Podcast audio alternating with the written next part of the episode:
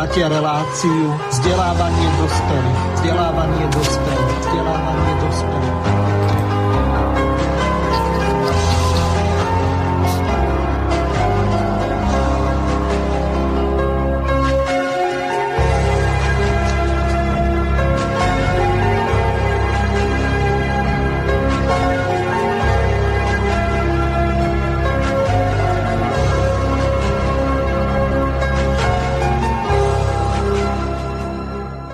Vážení a milí poslucháči Slobodného vysielača, vítam vás pri počúvaní relácie vzdelávanie dospelých.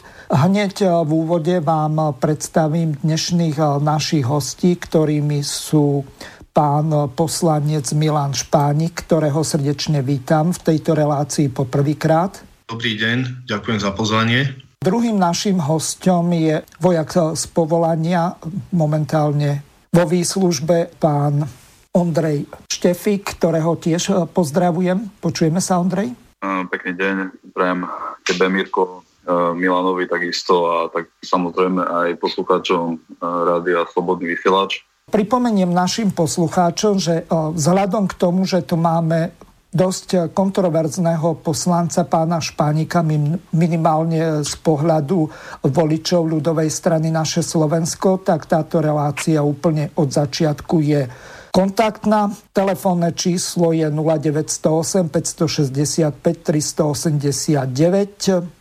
E-mailová adresa studio.bb.juh zavináč gmail.com Tuto e-mailovú adresu e, píšte súčasne aj e, s tou druhou studio.bb.juh zavináč slobodnyvysielac.sk Predpokladám, že e, pokiaľ bude zlyhať synchronizácia a bude to chodiť so neskorením, tak aspoň jeden z týchto dvoch e-mailov, ktoré budú poslané, respektíve toho jedného na tieto dve e-mailové adresy, tak ku mne príde a ja to bez problémov prečítam. Poprosím vás o taktné vyjadrovanie sa je pár dní pred novým rokom po sviatkoch, tak skúsme si odpustiť nejaké vulgarizmy alebo hrubé invektívy.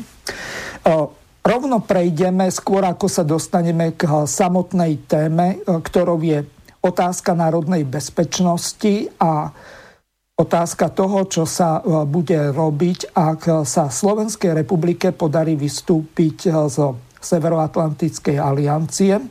Čiže v druhej časti tejto relácie sa budeme venovať tomu, čo je v podstate dôležité pre ukončenie členstva v Severoatlantickej aliancii. Samozrejme, aké sú alternatívy, či sa rozhodneme pre nejaké hnutie e, nezaradených alebo nezávislých štátov, ktoré v podstate takmer zaniklo, alebo sa rozhodneme pre neutralitu, rozhodneme sa pre e, budovanie vlastnej armády a zabezpečenie si sebaobrany vo vlastnej režii, alebo vstúpime do nejakého iného paktu ako severoatlantického, čo vzhľadom na geopolitickú situáciu asi tak skoro neprichádza do úvahy. Skôr ako prejdeme k tým pripraveným dvom ukážkám, tak by som veľmi rád dal slovo pánovi Špánikovi, aby sa nám predstavil z toho dôvodu, že je prvýkrát v Slobodnom vysielači. Takže pán Špánik, niekoľko takých eh, základných informácií by naši poslucháči potrebovali od vás počuť, okrem toho, čo máte napísané niekde eh, vo vašom kurikulum vitae, niekde na eh, stránke Národnej rady Slovenskej republiky. Skúste sa zamerať najmä na to, čo je dôležité z hľadiska vašej politickej činnosti, lebo to našich poslucháčov bude viac zaujímať ako to, kde ste sa narodili a aký ste mali rodičov a ako ste prežili svoje detstvo. Takže nech sa páči. Ďakujem. Takže čo sa týka mojej politickej uh, minulosti alebo mojej politickej, uh, politického života, uh, bol som politicky nečinný až do roku 2014.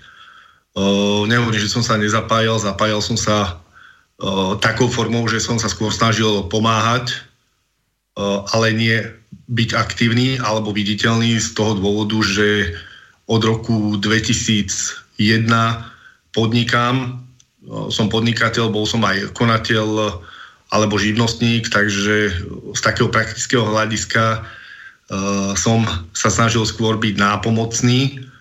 Samozrejme videl som tie problémy, ktoré máme, či už aj ako drobní podnikatelia, živnostníci alebo či už zamestnanci v bežnom živote. Stačí ísť do nemocnice alebo E, niekde na úrade a človek vidí tú šikanu a ten dezolátny stav, ktorý u nás vládne, tak v roku 2014 som sa rozhodol e, aktívne sa zapojiť, aj napriek tým mojim podnikateľským aktivitám, aktívne sa zapojiť do politického života vstupom do ľudovej strany naše Slovensko.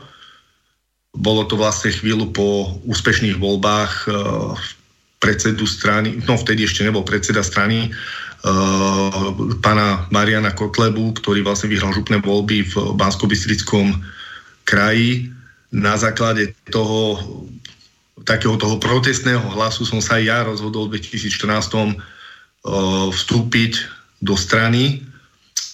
V roku 2014 som úspešne kandidoval pod uh, hlavičkou už strany ľudová strana naše Slovensko v komunálnych voľbách eh, v Novom meste nad Váhom, kde som v kandidatúre za primátora skončil na druhom mieste a stal som sa poslancom mestského zastupiteľstva. V tom čase som bol, čo sa týka ľudovej strany naše Slovensko, jediný poslanec mestského zastupiteľstva v okresnom meste, ktorý kandidoval za túto stranu, tak si myslím, že aj vzhľadom na povesť tej strany alebo uh, to, aké obštrukcie robili úrady alebo pri roznášaní letákov a podobne, tak to bol podľa mňa obrovský úspech a, a potom v roku 2016 som kandidoval za stranu vo veľkých voľbách, v parlamentných voľbách do Národnej rady Slovenskej republiky 6. marca 2016, kde som vlastne skončil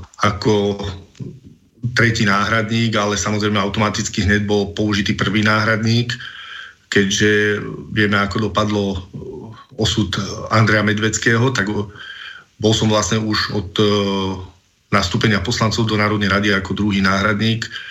Teraz po odstúpení Milana Mazureka, keď bol právo platne odsúdený súdom a prišiel o mandát, tak som sa stal poslancom Národnej rady v, za, ako nezaradený.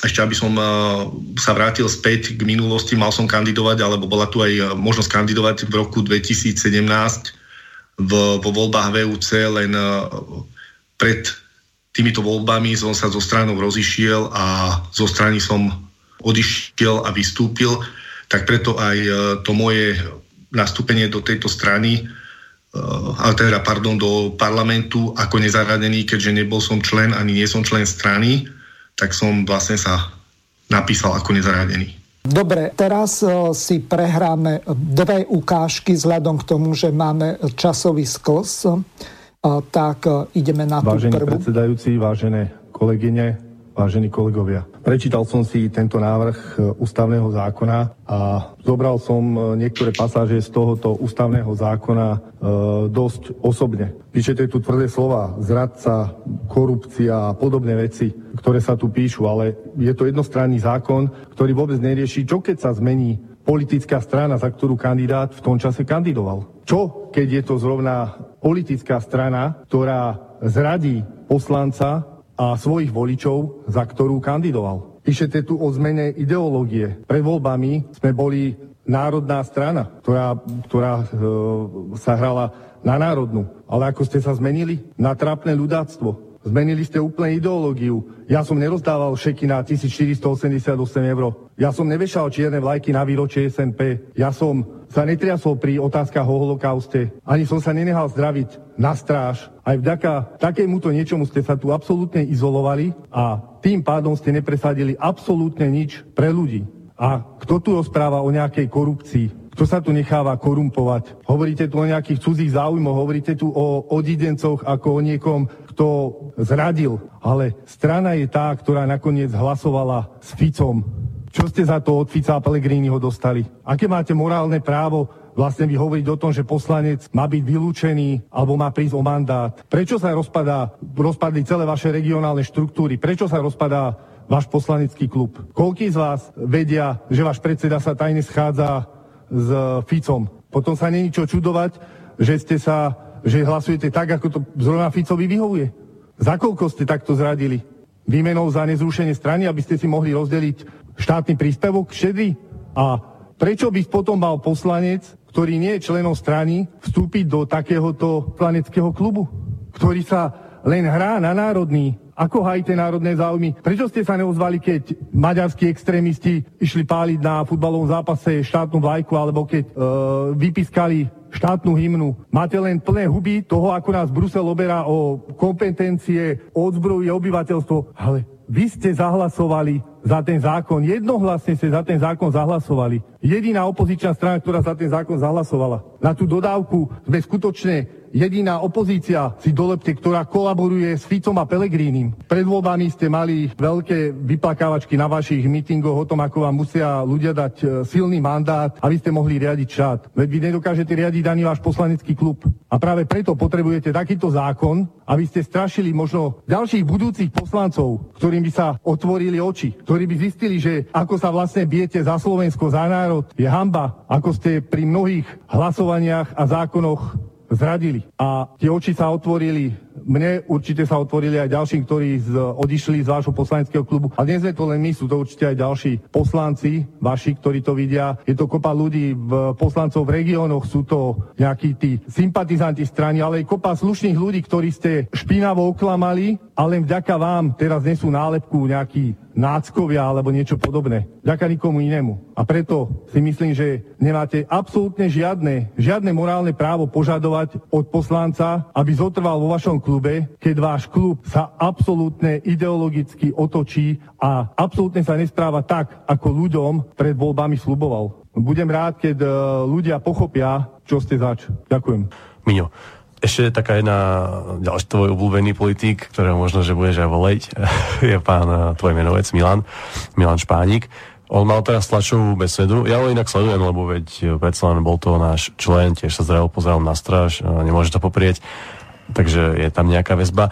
Tak pán Špánik mal tlačovú besedu, kde hovoril o tom, že má, dáva, dáva nejaký podnet, že bolo to v súvislosti s názvom strany, že Kotlebovci, ľudová strana naše Slovensko, že ten názov nie je správny, že sa nejak, nie je v súlade so zákonom a podobne, že dáva podnet. Ale Miňo, uh, prečo, čo si myslíš, že je skutočne za tým jeho podnetom a či si myslíš, že to proste nejaká taká snaha, aby bolo všetko na poriadku podľa zákona?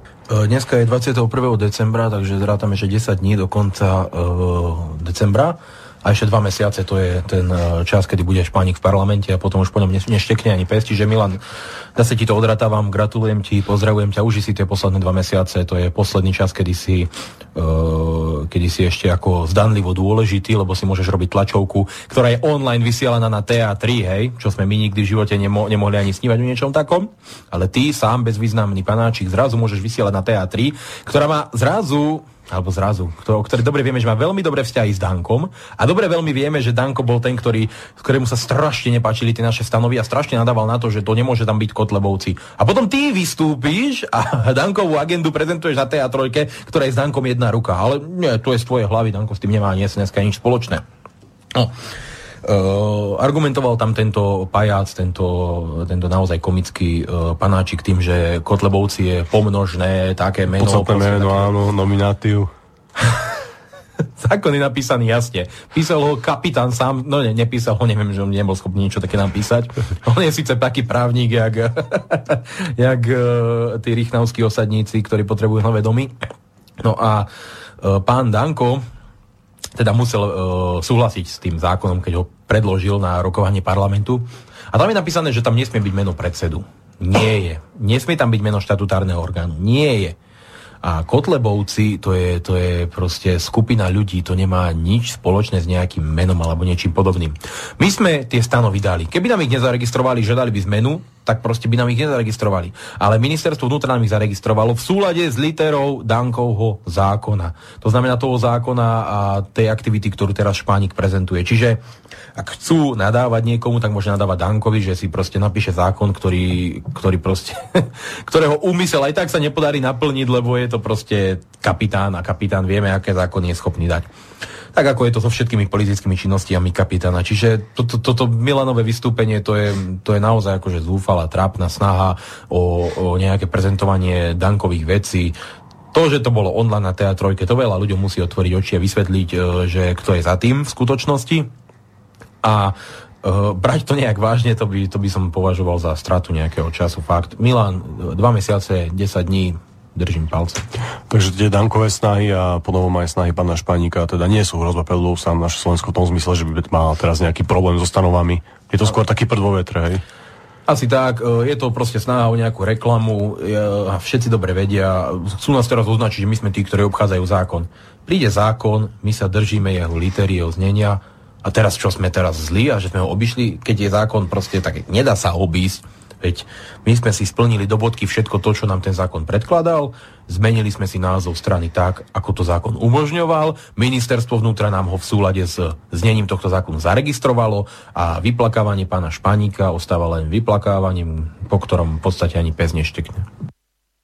No, tak eh, vypočuli sme si dve ukážky a teraz eh, rovno dám slovo pánovi Špánikovi podľa zásady audi alteram partem, čiže dáme, sa, dáme možnosť vyjadriť sa aj druhej strane z toho dôvodu, že Miňo Mazurek vás mohol pozvať do tej relácie, hoď aj na diálku cez Skype alebo cez telefon, to je úplne jedno, im to tam funguje, takže bez problémov.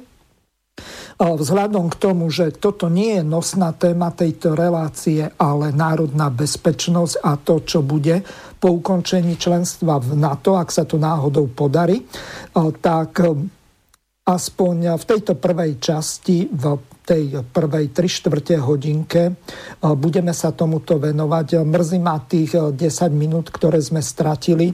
Takže, pán Špánik, skúste reagovať na...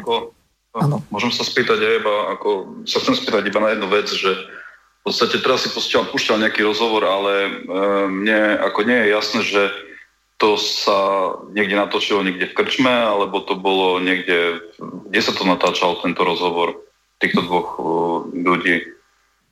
To bolo uvedené na internetovej televízii Kultúrblok, ktorá je pre všeobecne vzdelaných ľudí známa. byť ako ne, nezainteresovaná televízia, Áno. ktorá by bola, aha, jasné, dobre. Čiže, no dobre, dobre, už mi to jasné, lebo som nevedel, že kde, kde to bolo uverejnené a kde sa to ne, ne, nejakým mm. spôsobom takto, lebo dosť mi pripadal ten moderátor taký zaujatý a dosť, uh, jak si povedal, že to v podstate bolo uh, o nás bez nás a to sa akože mne nepáči. A keď sa tvárime, že ideme do parlamentu s tým, že budeme nejakým spôsobom neza- nezávislí a tak ďalej, tak by sme mali byť uh, reálne aj nezávislí a nie sa iba tak tvárať. Mm, dobre, Dobre Ondrej, položím otázku úplne inak. Pán Špánik, vy viete, odkedy a kto vlastne zafinancoval tú internetovú televíziu, ktorá vysiela cez YouTube kanál a na YouTube kanále aj zverejňujú, lebo také profesionálne vybavenie nemá ani Noro Lichtner v Infovojne a ani my nemáme e, pravdepodobne v Bansko-Bystrickom štúdiu a už nie vonkoncom u mňa. Čiže profesionálne na úrovni profesionálneho rádia, e, čiže veľmi e, solidne vybavené aj pomerne kvalitne im to ide. Mm-hmm. Takže odkiaľ sú vlastne peniaze? Predpokladám, že to nekúpil, povedzme, eh, Miňo Mazurek zo svojich vlastných. Čo nedá sa vylúčiť, ale ak určite. viete viacej, tak môžete povedať. Našich poslucháčov to určite, určite bude zaujímať. Mhm. Určite to Mazurek nekúpil, on potrebuje peniaze na tie sypačky všetky, čo používa takže na televíziu by mu nezostalo.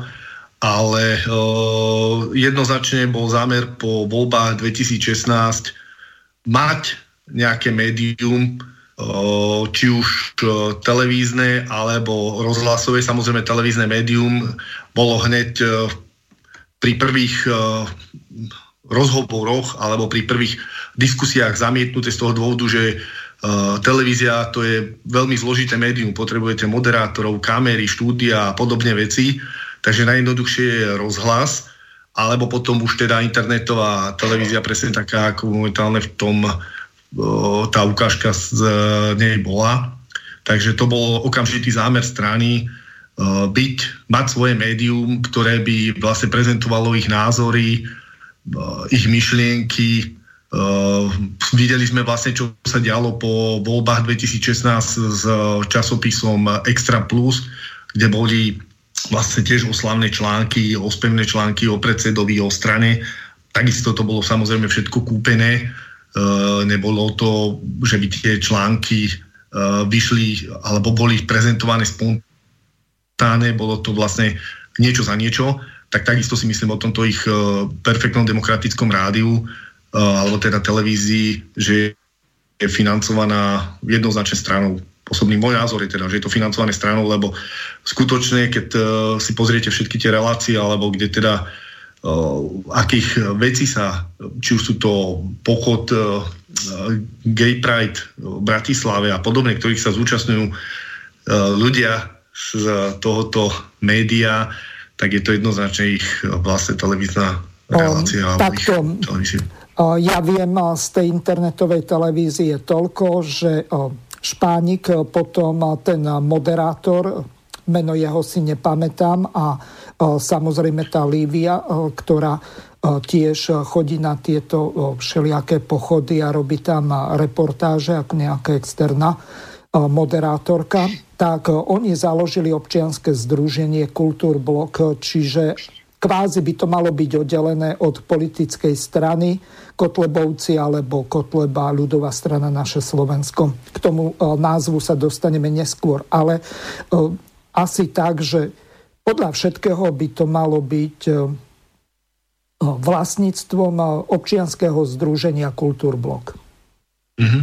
Áno, určite, takto isto sú aj iné veci robené, že to vlastne občianske združenia a vlastne strana si u nich buď kúpi reklamu, alebo zaplatí nejaké sponzorské. Takže... Ešte sa vás e, spýtam na meno toho pána asistenta, ktorý to tam moderuje, lebo Miňo Mazurek tam robí zvukára a hlavného rečníka. Mm, neviem, kto to moderoval. Priznám sa, neviem, kto to bol. Nepočúvam, túto ich stanicu nepočúvam. Dobre, prejdime e, k tomu. Máme tu ešte e, nejaké otázky. Prvá nám prišla ešte pred reláciou a vás sa priamo netýka.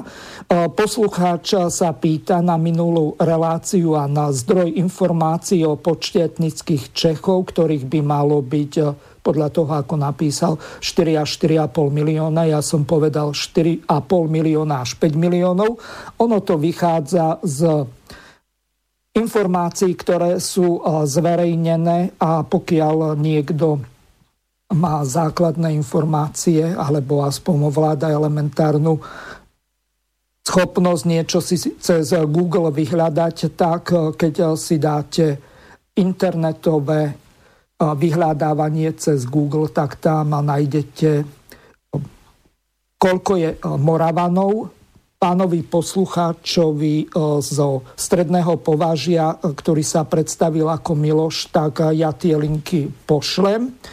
Takže Moravanov sú 4 milióny, Slezanov je zhruba 1 milión, potom majú tam zhruba 100 tisíc Slovákov, 100 tisíc Ukrajincov, respektíve podkarpatských Rusínov s ukrajinskými pasmi, ktorí tam trvalo žijú. Potom nejakých 70 tisíc Vietnamcov tam žije a zhruba 300 tisíc, možno až pol milióna Rómov, takže skúste si to spočítať 4 plus 1, 5 a zhruba pol milióna ostatných, tak e, vám z 10,5 miliónového štátu viac ako 5 miliónov Čechov nevýjde. Otázka je, že akým spôsobom sa vedie e, spočítavanie v prípade toho, čo ste uviedli, že podľa toho, ako pri poslednom spočítaní bolo, tak sa prihlásil k Českej národnosti 7 miliónov. S pani doktorkou Vítovou sme toto preberali. Druhá otázka je už priamo na vás. Pán Špa, dosť je to komplikovane napísané, skúsim to nejako zrozumiteľne prečítať. Pána Špánika oslovil Svetý duch Kotleba, je fašista minimálne 10 rokov, tak prečo si sa dal do parlamentu ako náhradník? Odpovedz, pýta sa Andrej, poslucháč. To, čo sa týka o, parlamentu, ako, za náhradníka, alebo teda do parlamentu som sa dal aj preto, že som považoval o, tú prácu, ktorú som pred voľbami pre nich odviedol, za obrovský, obrovský kus práce, tak som nevidel dôvod, prečo by som nemal prijať mandát, ktorý patrí poslancovi a nepatrí strane.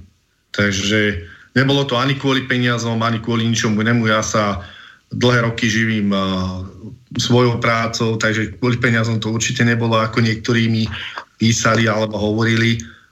Bolo to len z toho dôvodu, že do parlamentu som chcel ísť, uh, preto som vlastne aj v 2016 kandidoval, keby som nechcel ísť uh, do parlamentu, tak ani nekandidujem a jednoducho považoval som za spravodlivé, uh, že tá práca, ktorú som pred tými voľbami 2016 a aj tesne po voľbách odviedol, tak vlastne vyvrcholila alebo bola zúručená tým, že som mohol nastúpiť do toho parlamentu.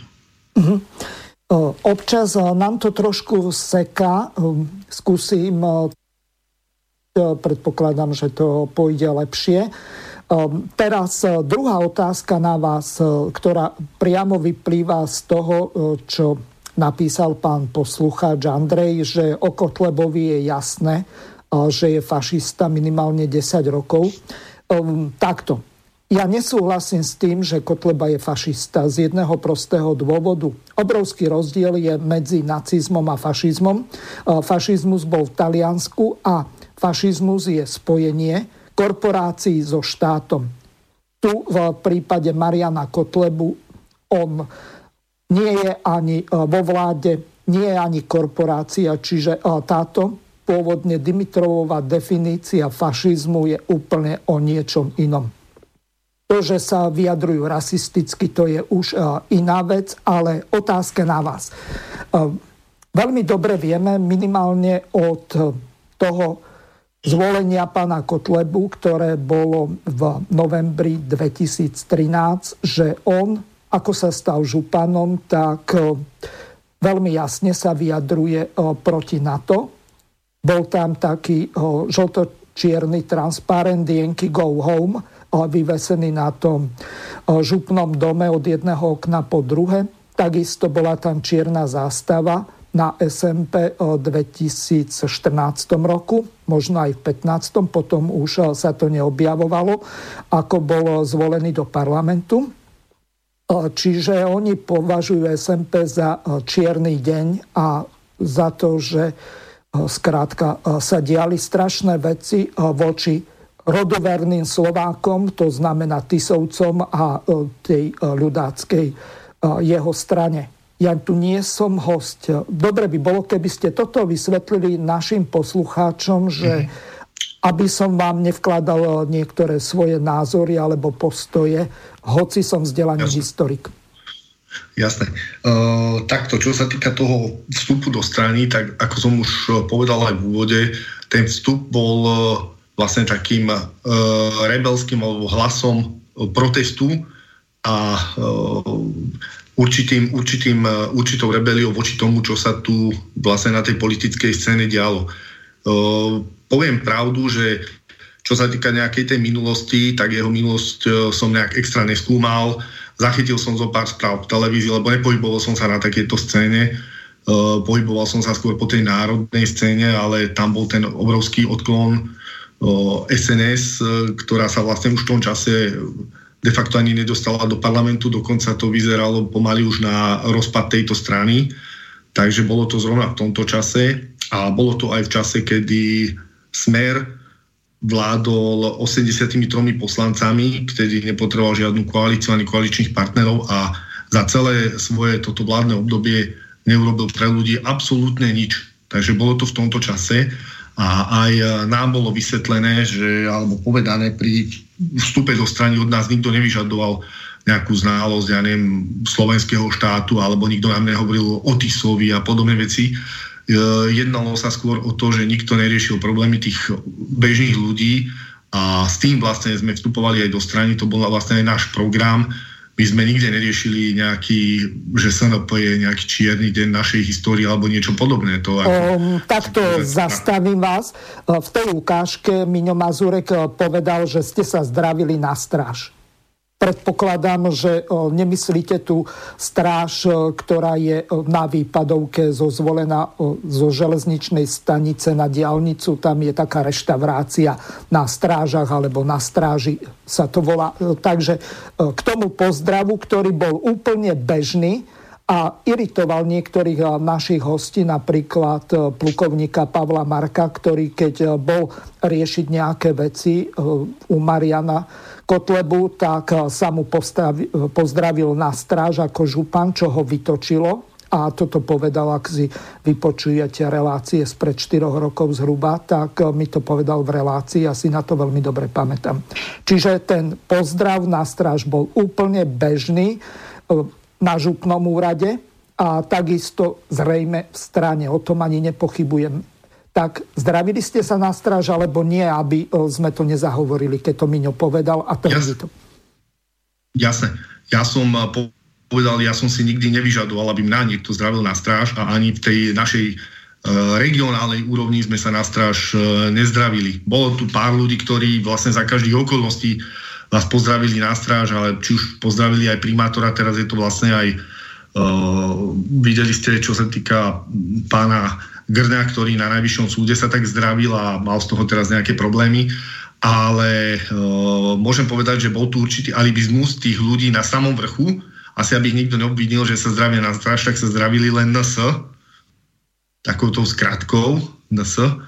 A e, čo sa týka zdravenia na stráž, samozrejme bolo, bolo určitým spôsobom na tom vrchole vedení vyžadované, ale určite nie v tých regiónoch, kde aj mnoho tých chalanov, ktorí išli do strany spolu so mnou, e, tam išlo z takého istého dôvodu ako ja, že boli to určitým srdcom národňári a e, videli tie problémy okolo seba a bolo im aj proti srsti zdraviť sa nejakým takýmto polovojenským alebo vojenským e, pozdravom, ktorý síce nevznikol len za prvého štátu, je, jeho história je ďaleko siahla, alebo teda siaha ešte hlbšie, ale ako hovorím, zdravilo sa na stráž, e, takisto e, niekto vyžadoval, aby ho striktne zdravili na stráž, ale ja som určite nevyžadoval nikdy, aby ma niekto zdravil na stráž, alebo aby sa ja som musel niekoho zdraviť na stráž. Uh-huh.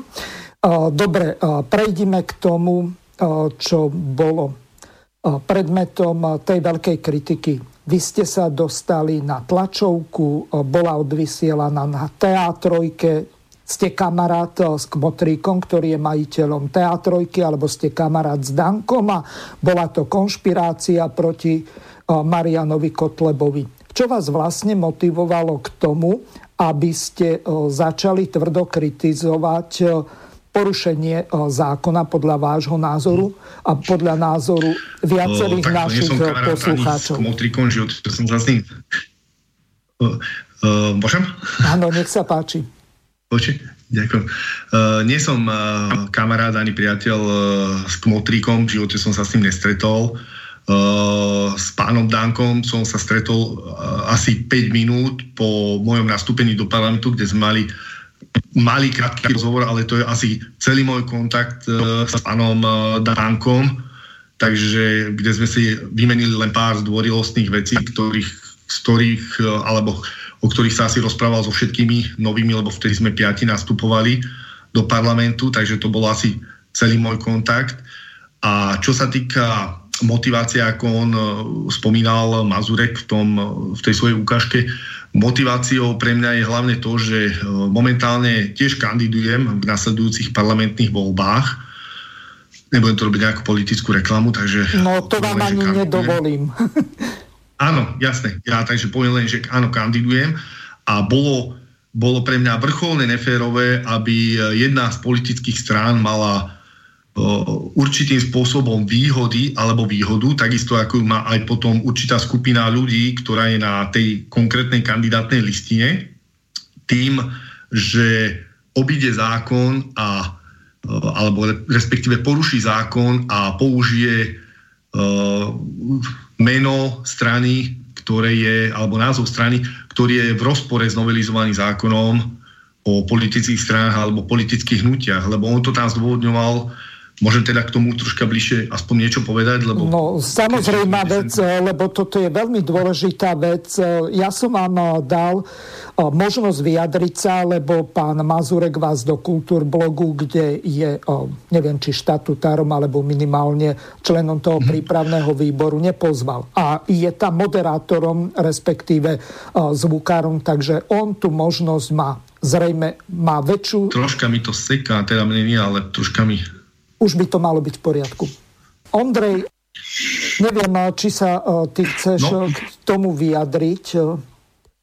Tak akože to sú také veci, ktoré viac menej sú vnútrostranické a nejakým spôsobom ja, mňa sa priamo netýkali, ale aby som sa nebol nejaký taký alibista, tak e, mňa iba zaujíma e, v podstate to, že čo sú schopní uro- urobiť kotlebovci pre tento národ kedy mi dali tu ľudí, tí ľudia dôveru, či majú nejaký volebný, respektíve koaličný potenciál, alebo si stále myslia, že to dajú sami a potom, či nenastane po voľbách pad.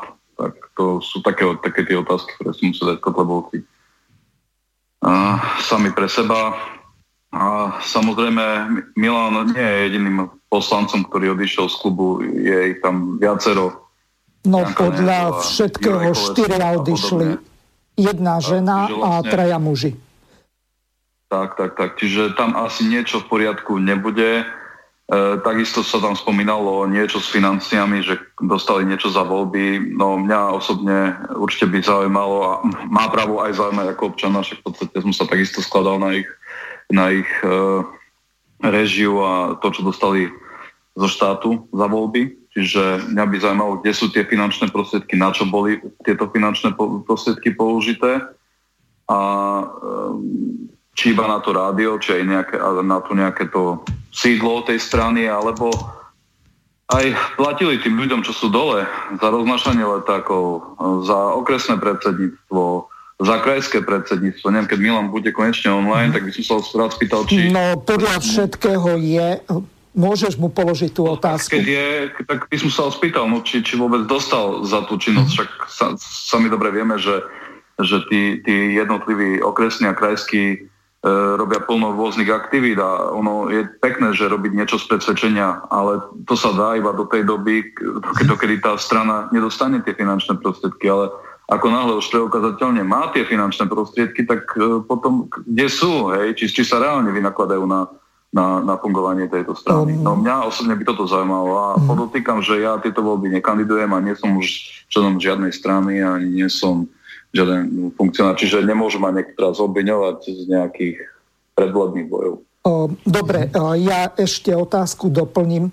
Dobre by bolo vysvetliť, lebo to ste v tom úvodnom vstupe nepovedali, vy ste boli, neviem, či okresný alebo krajský predseda za Trenčianský okres. Toto krajský. By, krajský, krajský. Čiže jeden z osmých najvyššie postavených. Dostali ste sa tam na základe čoho? Bol to nejaký výber z tých najlepších z najlepších, alebo bol to nábor, alebo ako? Toto by bolo dobre našim poslucháčom vysvetliť, lebo oni do toho pozadia tej Kotlebovej strany nevidia a takisto ani ja nie. Takto strana nefunguje na, nejakom, na nejakých voľbách, výbere alebo na niečom podobnom, funguje vlastne systémom z hora. E, predseda si vyberá svojich podpredsedov, podpredsedovia a tak ďalej si vyberajú krajských, krajský si vyberá okresných a takto to ide smerom dolu. No, e, čo sa týka mňa po voľbách, vlastne ja som bol pred voľbami iba okresný v Novom meste nad Váhom po voľbách 2016 od, skončil svoje pôsobenie v strane vtedajší krajský predseda a on doporučil pri svojom ukončení, lebo ukončil to vlastne korektne, že prišiel, povedal, že končí v takom korektnom štýle, nebolo to nejakým humbukom a končí komplet aj v politike, aj v strane a odporúčil vlastne mňa vedeniu strany ako za krajského predsedu. Samozrejme, nebolo to okamžite, že by som zajtra ma potlapka niekto po pleci, po pleci a povie, budeš uh, krajský predseda, tak uh, bol som nejaké určité prechodné obdobie, kedy sa uh, urobil nejaký kus roboty aj po voľbách. No a potom už som bol vlastne definitívne na sneme strany potvrdený ako krajský predseda snemom strany. Takže to bola taká tá moja geneza, ako som sa k tomu dostal. Samozrejme, boli určité, určité uh, nábory, alebo ako by som to povedal, tých ľudí, lebo ľudia boli dosť preverovaní. Zo začiatku tam bolo takým spôsobom, že sa pol roka čakalo. Kandidát aj pol roka, aj vyše, viac ako pol roka čakal, musel sa zúčastňovať akcií, mal sa onom viesť nejaký záznam, ten jeho šéf, e, či už okresný alebo krajský si mal viesť nejaký záznam, či sa zúčastňuje stranických akcií, či je aktívny, či ich pomáha roznášať letáky a podobné veci a potom vlastne až na základe toho sa vstupovalo do strany. Potom troška masovejšie to bolo samozrejme už po voľbách 2016, kedy sa ľudia začali k strane hlásiť.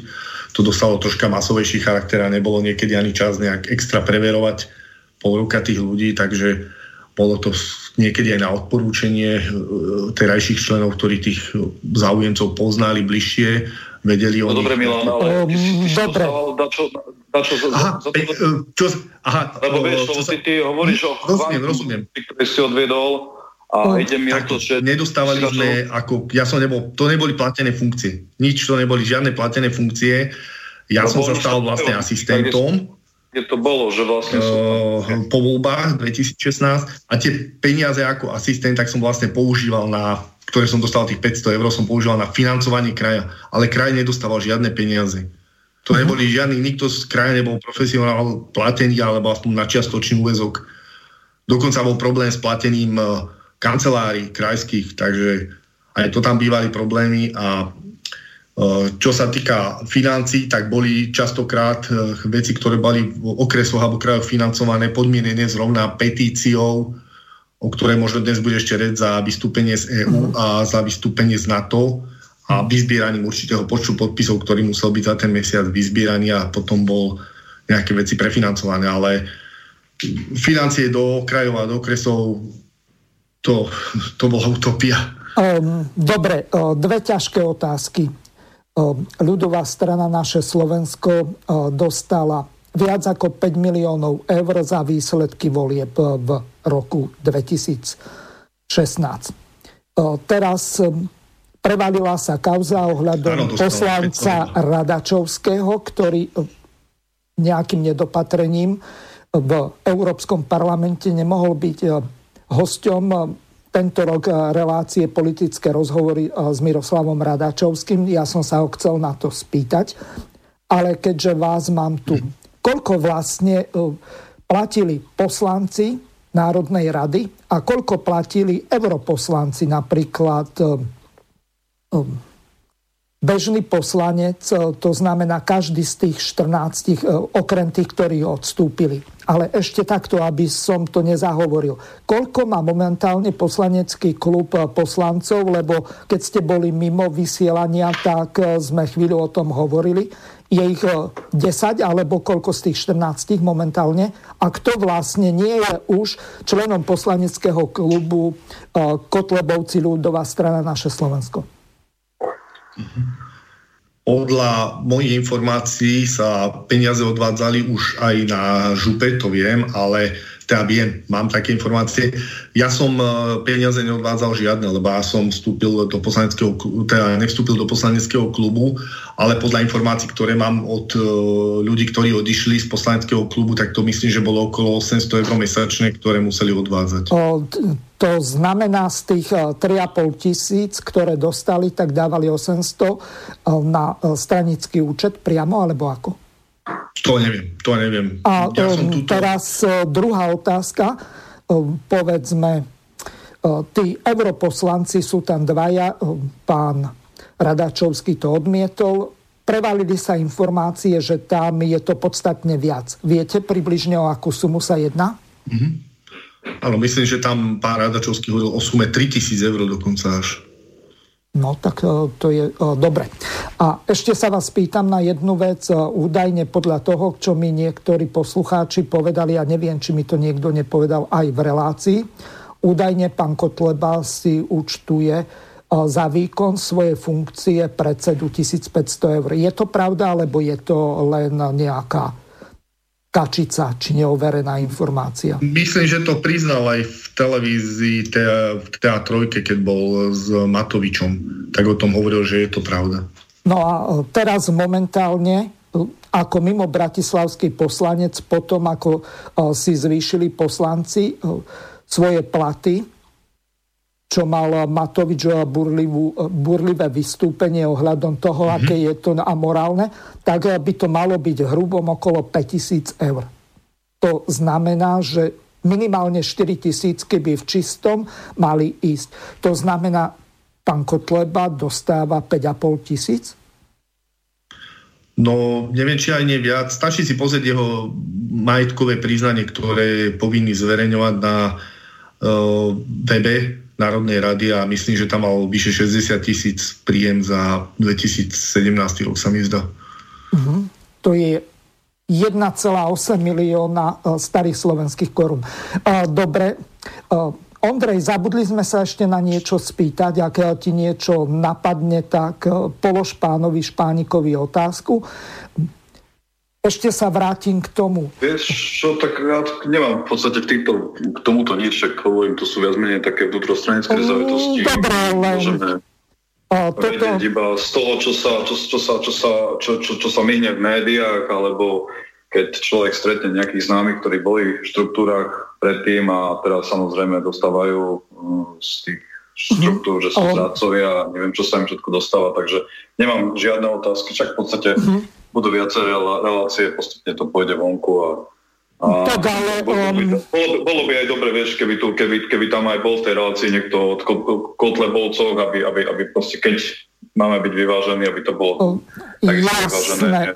Dobre, e-mailová adresa studio.bb.juh zavináč gmail.com ktorýkoľvek z ľudovej strany Kotlebovci, ktorý budete mať záujem prísť do slobodného vysielača buď do Bystrického štúdia, do Bratislavského štúdia, alebo takto cez Skype alebo Jitsi, WhatsApp, čo ja viem, čokoľvek Možností je veľa, dokonca aj cez telefón. Pokiaľ budete mať záujem, ja vám vysielací čas na toto dám, tak aby tá relácia bola vyvážená. Vzhľadom k tomu, že teraz máme úplne inú tému, ale nahrnulo sa mi tu hromada telefonátov a takisto e-mailov, ktoré chodili pred reláciu, keď sa dozvedeli ľudia, že budete pán Španik tu, tak ja som toto musel urobiť Samozrejme. Ak sa rozhodne pán Mazorek, je vítaný, môže eh, prísť aj eh, cez Skype.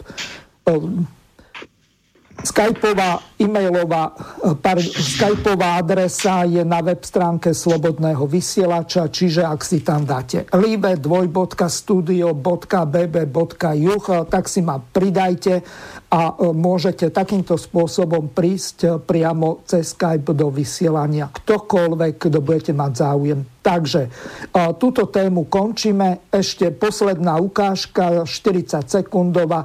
Vladimír Putin odlišil nacionalizmus od patriotizmu takýmto spôsobom. My to máme v srdci. Lásku k domovine. To, čo teraz poviem, je veľmi vážne. Jedna z najdôležitejších súčastí našho, našho národného povedomia alebo národnej myšlienky Ruska je patriotizmus.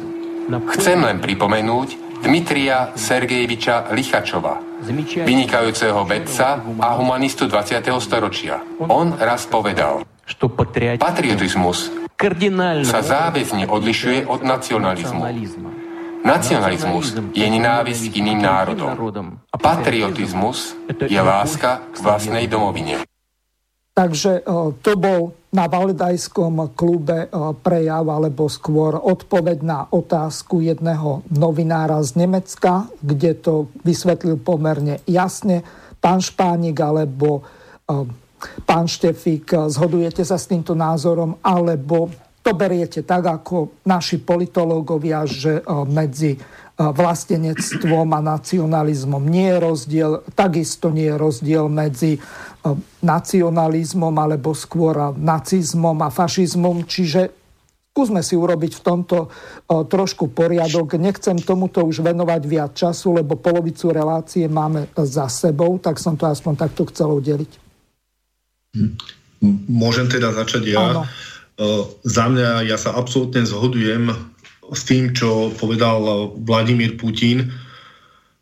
Mám presne ten istý názor, že úplne iné, úplne iné ponímať e, vlastenectvo ako nejaký e, nacionalizmus. E, samozrejme, ako sme, ako aj on povedal, vlastenec je patriot, ktorý má lásku k svojej domovine, k svojej vlasti a nacionalista to je vlastne možno človek, ktorý má lásku len k svojmu etniku a ostatných, ktorí aj prispievajú možno na rozvoj tej domoviny, v ktorej žije aj on, cíti nenávisť, za, možno aj zo všetkého obvinuje, čo je zle v tej eh, krajine. Takže osobne si myslím, že je to absolútne stotoženie s týmto názorom. Mm-hmm. Za mňa. No. Samozrejme, ja sa takisto stotožním s Vladimírom Putinom s tým, že vlastne uh, nemám rád škatulky, nejakým spôsobom škatulkovať uh, ľudí a nejaké tie ideológie, že som dobe to vieš, Mirku, mali sme viaceré tie rozhovory na túto tému. Uh, v podstate nie som ani politológ, aby som uh, na to dal nejaké fundované stanovisko. Každopádne treba si uvedomiť jednu vec, že patriotizmus, fašizmus vychádza z patriotizmu s tým, že v podstate tam ide k výraznej radikalizácii vlastníctva, k fúzii rôznym korporátnym a finančným záujmom, kapitálom a, a podobne. Čiže tieto tieto pojmy majú veľa spoločného, ale samozrejme treba medzi nimi nejakým spôsobom rozlišovať. Um, to je asi tak môj názor na túto tému. Dobre. Máme polovicu relácie za sebou, tých prvých 10 minút má, bude veľmi chýbať, ale poďme teraz na tie dôležité veci. To znamená, pán Špánik, otázka na vás ľudová strana Naše Slovensko tak pred 4 rokmi spustila petíciu. My sme si s Ondrejom pred reláciou pozreli zákon 301 z roku 2004, čo je de facto eh, do slovenskej legislatívy pretransformovaná zmluva Severoatlantickej aliancie, čiže Washingtonská zmluva.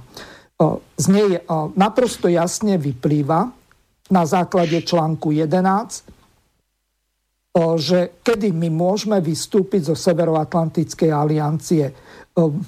Mohol by som ťa poprosiť, Ondrej, že by si ten článok 11 prečítal, že ako to tam znie a aby sme vedeli, že kedy je možné vlastne vystúpiť z tej Severoatlantickej aliancie. Samozrejme, môžeš ma požiadať, musím to nájsť bude to minútka, čiže článok 11 Washington, Washingtonskej zmluve alebo Severoatlantickej zmluve znie táto zmluva bude ratifikovaná a jej ustanovenia budú zmluvné strany plniť v súlade s ich príslušnými ústavnými postupmi. Ratifikačné listy budú uložené čo najskôr pri vláde Spojených štátov amerických, ktorá informuje všetkých ostatných signatárov o každom uložení. Zmluva nadobudne platnosť medzi štátmi, ktoré ju ratifikovali, len čo budú uložené ratifikačné listiny. Väčšiny signatárov vrátane ratifikačných listín Belgická, Kanady, Francúzska, Luxemburská, Holandska, Spojeného kráľovska Veľkej Británie a Severného Írska a Spojených štátov amerických a pre ďalšie štáty zmluva nadobudne platnosť ňom uloženia ich ratifikačných listín. Uh-huh. Uh, ja toto a ešte... Náš štát to, náš štát, sme sa bavili už minule, si hovoril, že e, boli uložené naše ratifikačné listiny uh, pred, kedy to bolo? 2004? 2004. 29. marca. Áno. Tak, tak. Takže... Čiže vlastne 20 rokov po, to znamená, že 2024 29. marca budeme môcť vystúpiť z NATO, ak ľudia budú chcieť vystúpiť z NATO. Mm, dobre, teraz eh, dôležitá otázka pre pána Špánika. Ja niekde mám odzálohovanú aj tú petičnú listinu, ktorou ľudová strana naše Slovensko zhruba pred nejakými 3,5 rokmi spustila tú petíciu za ukončenie členstva v NATO. Je to tam aj zdôvodnené. Teraz mi napadla v tejto súvislosti jedna veľmi dôležitá vec vzhľadom na to, že e, čo ja viem, Kalmanovi, Chmelárovi a ďalším, a to samozrejme sns Slotovi. A tí, e, ktorí sa snažili e, robiť nejaké tie petície, či už na podporu strany, alebo dokonca na vypísanie referenda, tak Veľké množstvo, či už ministerstvo vnútra vyhodilo podpisov, alebo dokonca v prezidentskej kancelárii, ktorá preveruje podpisy v prípade referenda. Z toho dôvodu, že niektoré podpisy e, nesedeli tam buď adresy, nesedeli tam čísla občianského preukazu, ľudia medzi tým zomreli a tak ďalej.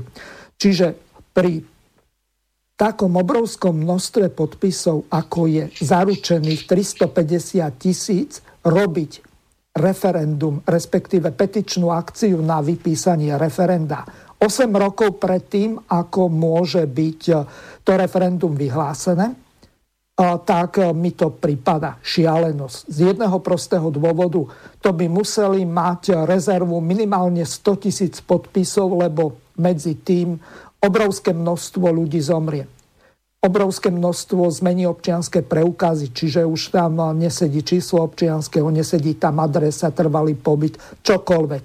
Čiže z hľadiska tohoto je to obrovské riziko. Prečo to Kotlebovci robili? No, takto. To bolo presne ako napríklad aj ich druhé referendum o vystúpení z Európskej únie. Bola to vlastne svojím spôsobom len marketingová akcia, to je jedna vec lebo nikto tým ľuďom nevysvetlil, akým spôsobom by sme do toho roku 2024 uh, z toho NATO vedeli vystúpiť, tak ako im nikto nevysvetlil, akým spôsobom by sme dokázali vystúpiť z EÚ. To je jedna vec.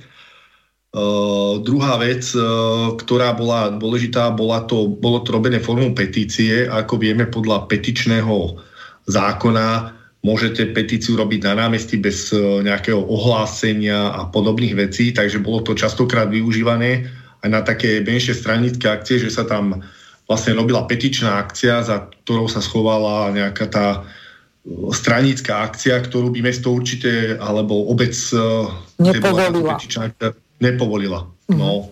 Takže bolo to aj z tohto dôvodu, ale určite to bol len siahodlhý marketing, ale nič iné, lebo nič konkrétne ani tým ľuďom, ktorí chodili tú petíciu zbierať, nevedeli odpovedať na otázky tým uh, ľuďom, od ktorých žiadali podpisy, aký spôsob a čo sa dá, ako sa dá, takže nebol k tomu žiadny manuál vypracovaný, bol to ozaj len číro, číri marketing, ktorý začal vlastne pred parlamentom tým teatrálnym vystúpením, kde sa pri pultíku prezentovalo, že bude sa robiť táto petícia, boli tam zvolaní nejakí novinári, nejaké televízie, podpísal sa, začal sa podpisovať prvý hárok, ktorý podpísalo vlastne vedenie strany a tým pádom sa to spustilo do okresov, do krajov, do okresov a ako hovorím, bolo to vlastne používané ako nástroj na to, aby strana bola stále na očiach, ukazovala sa.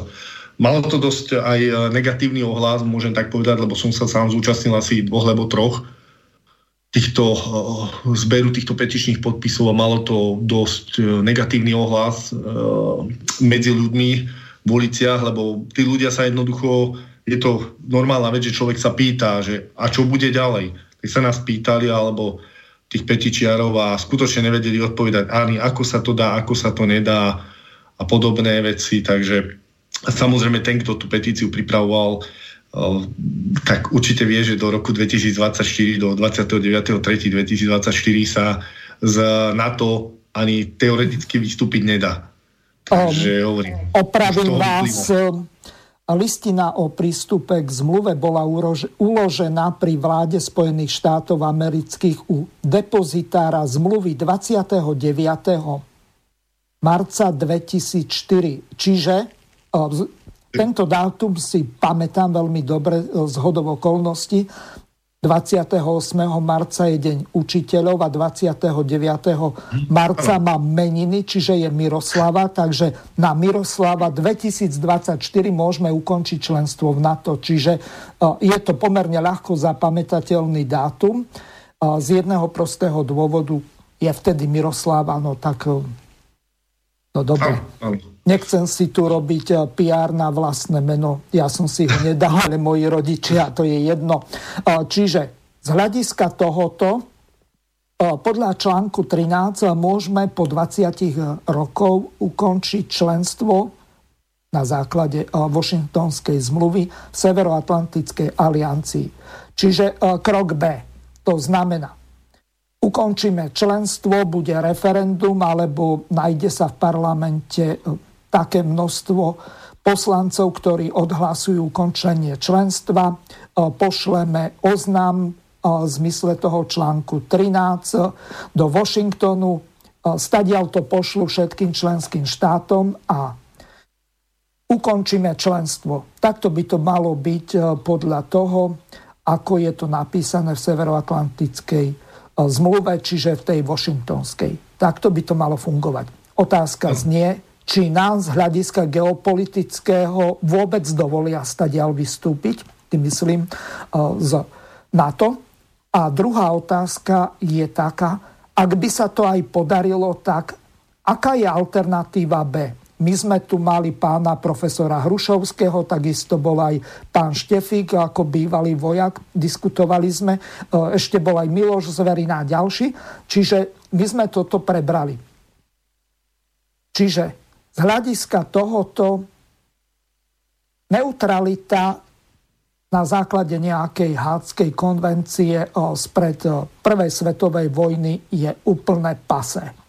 Tá nezaručuje vôbec nič, tam sa rieši to, že akým spôsobom v prípade toho, že tá krajina má napríklad more, má sa zachovať ako neutrálna krajina.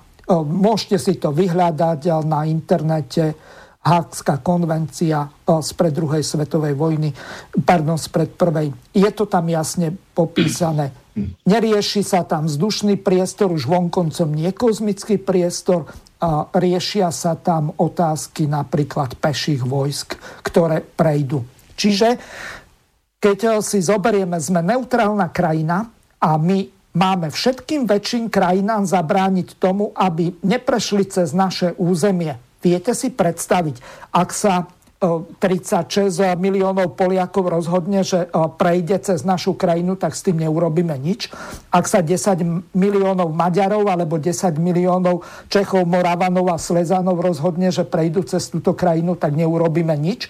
Ak sa čo ja viem, 35 alebo 40 miliónov Ukrajincov rozhodne, že pôjdu cez našu krajinu, tak takisto neurobíme nič. Z hľadiska tohoto neutrálna krajina, pokiaľ to nebude štát pozuby ozbrojený e, so ženami a mužemi v armáde, ako má napríklad Izrael, ktorý má e, zhruba 5,5 milióna obyvateľov e, židovskej národnosti a, pardon, izraelskej.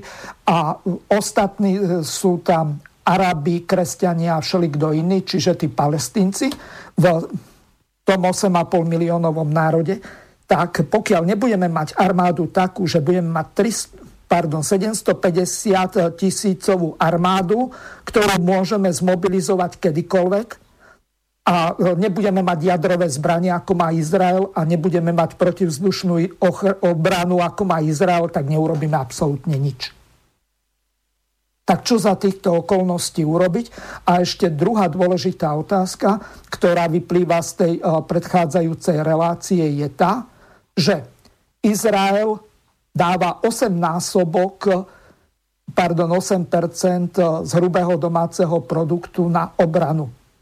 Krajiny ako Rakúsko alebo Švajčiarsko 3 až 4% My nie sme schopní dať viac ako 1,5% V krajnom prípade nás donútia dať tie 2% na obranu. Teraz otázka znie, keďže nemáme kasárne. A toto je otázka na Ondreja Štefika ako bývalého vojaka. Nemáme kasárne, kde by sme mohli zaviesť povinnú vojenskú službu. Nemáme žiadne zbranie. Galko nám predal 90 tisíc samopalov, čiže my v podstate nie sme schopní sa brániť ináč ako bejsbolkami.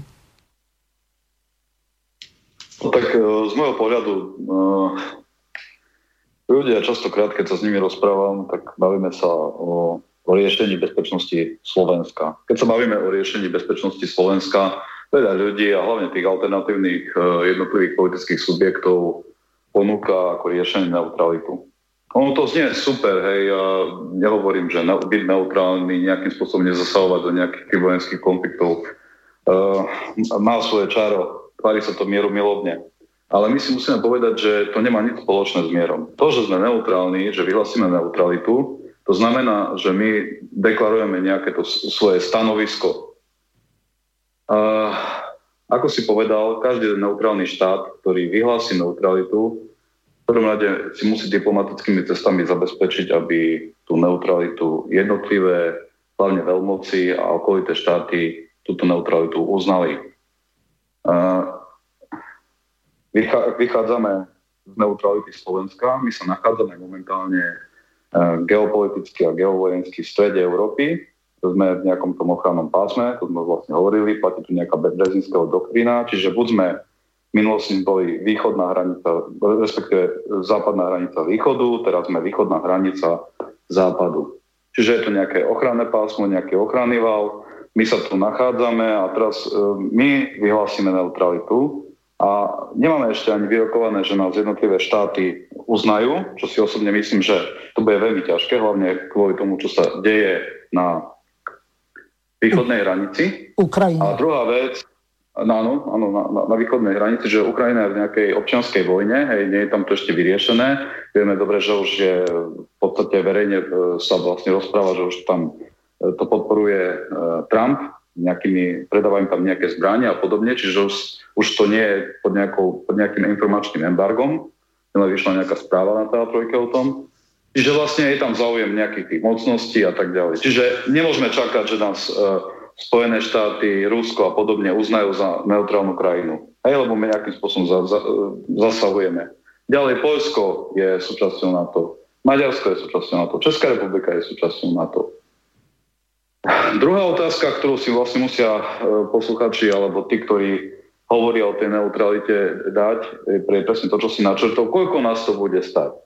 Ani jeden z týchto ľudí e, nevie presne vyčísliť, nemá konkrétne čísla, nemá konkrétne analýzy, koľko nás takáto neutralita bude stať.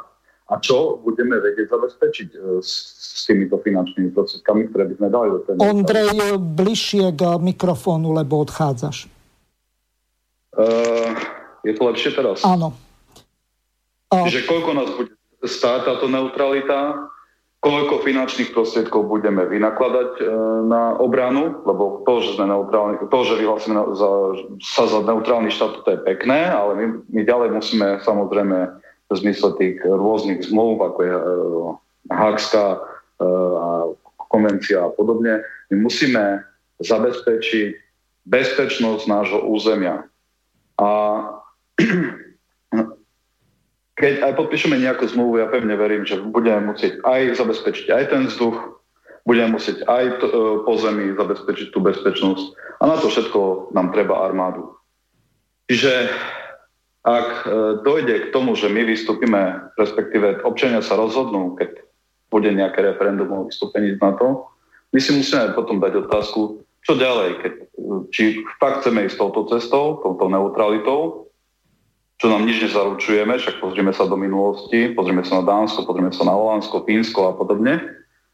Aj Švajčiarsko bolo napadnuté Napoleonom. Môžeme sa najmä domnievať, že takto to nebude, no bohužiaľ takto to e, nikdy nefungovalo, že tie krajiny, ktoré boli neutrálne, neboli napadnuté, boli napadnuté a ďalšiu otázku, ktorú si vlastne my musíme dať, že keď vyhlásime tú neutralitu a budeme, pôjdeme touto cestou, kde na to my tie finančné prostriedky zoberieme? Nehovoriac o tom, že ak vychádzame z maslonovej e, pyramídy, to znamená, primárne musíme zabezpečiť bezpečnosť, stav istoty, až potom môžeme uh, budovať nejaké podniky a tak ďalej.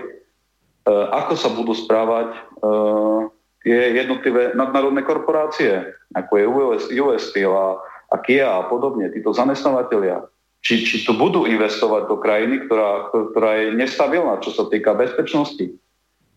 Čiže vlastne toto je tá neutralita, toto nás bude čakať, nejaké to invest- veľmi veľké investície, na ktoré vôbec nemáme a ten rozpočet, ktorý dávame, vôbec nestačí. Keď niekto hovorí, že stačí, tak tam vidieť jeho, jeho výpočty a prepočty a tak ďalej. To, to nejde o to, že my spravíme nejaké pešie prapory a podobne. V dnešnej dobe musíme očakávať útoky zo vzduchu, dokonca už aj z vesmíru, však o tom sa vlastne stále hovorí. E, Rusko e, si buduje svoje kozmické sily, Spojené štáty si budú svoje kozmické sily, Čína si buduje svoje, India už tam nejakým spôsobom zasahuje. Čiže tu nemôžeme sa baviť o tom, že my si tu dáme e, nejakým chlapcom pušky a poviem, choďte robiť okopy ležiaceho strelca. Toto už neplatí, tak sa to už bojovať nebude partizánskou vojnou. Toto sú úplné utopie. A to sú vlastne tie základné veci, ktoré my si musíme nejakým spôsobom odpovedať. A keď nie je tá neutralita, tak čo potom? Hovorí sa tu niečo o budovaní, že na, to sa rozpadne, už v podstate Trump sa vyražal a, a, a No nie, tom, nie, že sa rozpadne. O... E, buď budete platiť 4, alebo dokonca 7, e, zo začiatku, nie, tak zle som povedal, budete platiť 2% e, hneď, alebo 4 od roku 2025, alebo no, no, no, my odídeme. Čiže, čiže vlastne zabezpečuje si svojím spôsobom nejaký odbyt svojich zbraňových systémov, povedzme to na rovinu, nebudeme to na uh, metové motúzy po podfus ťahať. Čiže vlastne ide o to, že na to, kto vie, ako dopadne. Lebo keď Spojené štáty odídu z NATO, NATO prestane mať význam, lebo NATO sú vlastne Spojené štáty. A teraz, keď my odídeme, keď sa to, to NATO rozpadne samo, alebo my odídeme, a e, my si povieme, že nechceme ísť tou neutralitou, lebo na to proste nemáme a proste nevieme si zabezpečiť e, fakt ten vzdušný priestor, nevieme si zabezpečiť e, obranu z, z vesmíru a podobne. Hej, pešie vojsko nám na to nestačí a proste to, to, my žijeme v 21. storočí a existujú nejaké drony a podobne hej, o veľkosti chrobáka. Čiže, čiže my musíme potom e, riešiť vzdielanú tú, tú obranu. A tu tá vzdelaná obrana môže byť, čo viem, Šangajský pakt, môže to byť tá, tá európska e, armáda a podobne. No a v takom prípade teraz opäť treba dávať otázky, čo nás to bude stať, kde sa nachádzame, či vôbec nami budú chcieť e, ktorí partnery rokovať. Čiže to je ťažko nejakým spôsobom netras učiť, že lepšie by bolo pre náš šangajský pakt, lebo tam je Rusko, Čína, ja neviem, Turecko je teraz pozorovateľom. Nie pozorovateľom, pristupujúcou krajinou, Pristup... čiže partnerom tak, tak. dialogu. Hoci je členom NATO. Len Ondrej, iná dôležitá vec. My no. nemáme žiadne hranice s Indiou, Ruskom, dokonca ani s Bieloruskom, ak by vstúpili. Čiže... Ani tak ako Kuba, hej, keď niekedy spolupracovala so, e, so Sovietským zväzom. Čiže, e, čiže nejaké medzinárodné vody, hej, čiže nie je tam nejaký prístup priamy, áno, to je pravda. Čiže toto, toto všetko my si musíme nejakým spôsobom uvedomiť a teraz takisto nevieme, akým spôsobom bude fungovať tá európska armáda, ak bude nejaká. Čiže z môjho pohľadu osobného by bola najlepšia koncepcia ochrana nejaké V4 alebo V5 proste urobiť nejakú tú, tú, tú stredo, stredoeurópsku armádu a, a nejak sa spojiť a vymyslieť niečo kompaktne, komp, kompatibilné, aby to malo protizdušnú obranu, aby to malo všetky tie druhy obrán a za, samozrejme z vesmíru je to veľmi drahé, no tak spraviť zmluvu neviem, Ruskom so Spojenými štátmi americkými alebo tak, aby, aby proste tento naše územie bolo nejakým spôsobom chránené. A teraz to čisto hovorím E, každý, kto ma pozná, vie, že e, som e, kritik NATO a toho, čo vlastne NATO spôsobilo. Čiže, aby sme si boli na, ja sa na to pozerám čisto, čisto z toho odborného hľadiska. Nie, nejde o to, aby proste e, tí Slováci mali fakt z, e, zabezpečenú tú bezpečnosť. A keď niekto tu bude trepať o tom, že neutralita a tak ďalej, tak ja by som chcel vidieť toho, kto toto rozpráva, keď mu raz budú nejakí cudzí uh, vojaci znasilňovať ženu pred jeho očami, čo potom bude hovoriť tento človek? Toto by ma fakt zaujímalo. Lebo to je, to je fakt krásne natiahnuť ľudí do, nejaké, no, do nejakých absurdít. Poďte, neutralita, mier, pís. Vôbec tak to nie je. Treba sa pozrieť do minulosti.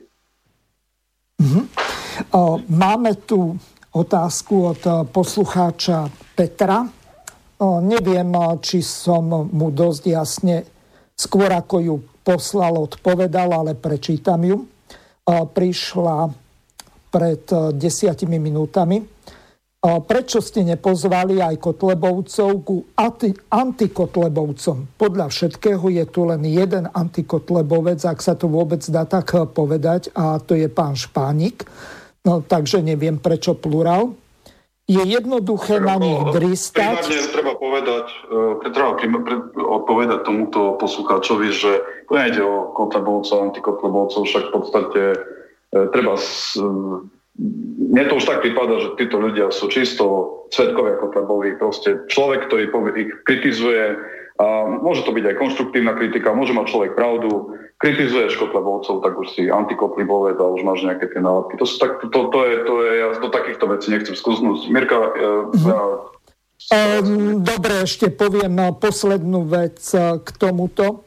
Um, čo sa týka ešte tej ďalšej súčasti tej otázky, ako nejaké postscriptum, tá petícia za vystúpenie z EU a z NATO, to bolo asi jasné každému, že sa bolo treba legálne dostať na oči medzi ľudí, zatiaľ sú tu, zatiaľ tu ešte platí ústava. E, je to dosť tak komplikovane napísané, neviem, čo s týmto chcel povedať, ale zrejme to, čo povedal pán Špánik, e, bol to len prostriedok, ako dostať sa na námestia. E, čiže ešte raz poviem, pokiaľ niekto máte záujem, môžete zavolať na číslo 0908 565 389.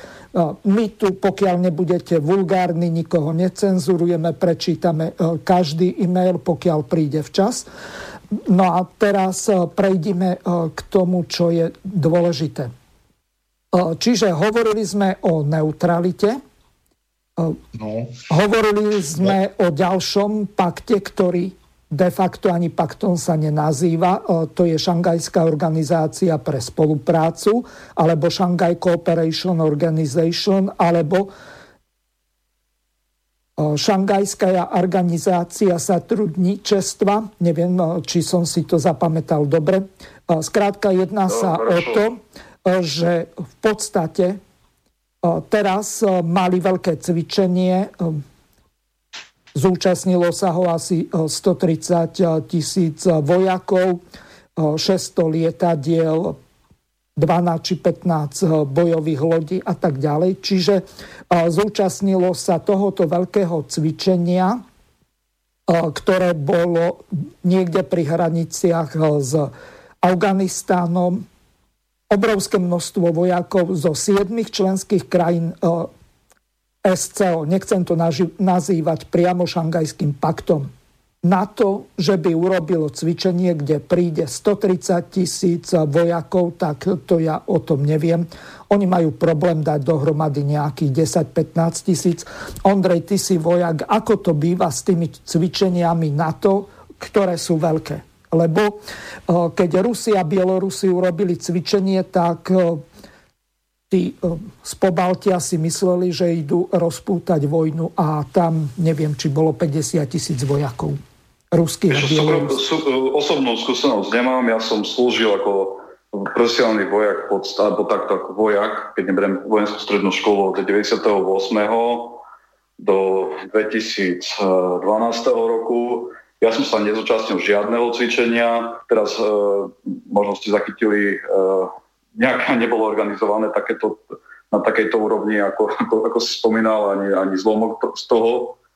Uh, takže vlastne neviem ti povedať, nemám, nemám osobnú skúsenosť na, na úrovni frontu, aby, aby, aby, bola nejaká taká, aby bolo nejaké také cvičenie, však v podstate vieme, že akým spôsobom, v, v, akom, v akom stave sa nachádza slovenská armáda čo boli niekedy v minulosti cvičenia, tak boli veľmi veľké cvičenia, to bolo 4 86, myslím, alebo 88, teraz presne pamätám, s rozprávaním mojich starších kolegov alebo mojej rodiny, môj otec bol takisto vojak. Čiže tam v podstate, eh, keď cvičila Varšavská zmluva, čiže opäť poukazujem na to, že aj v minulosti sme boli súčasťou vzdielanej ochrany, čiže bola to nejaká Varšavská zmluva a tá nám zabezpečovala nejaký ten pocit bezpečia a bezpečnosti.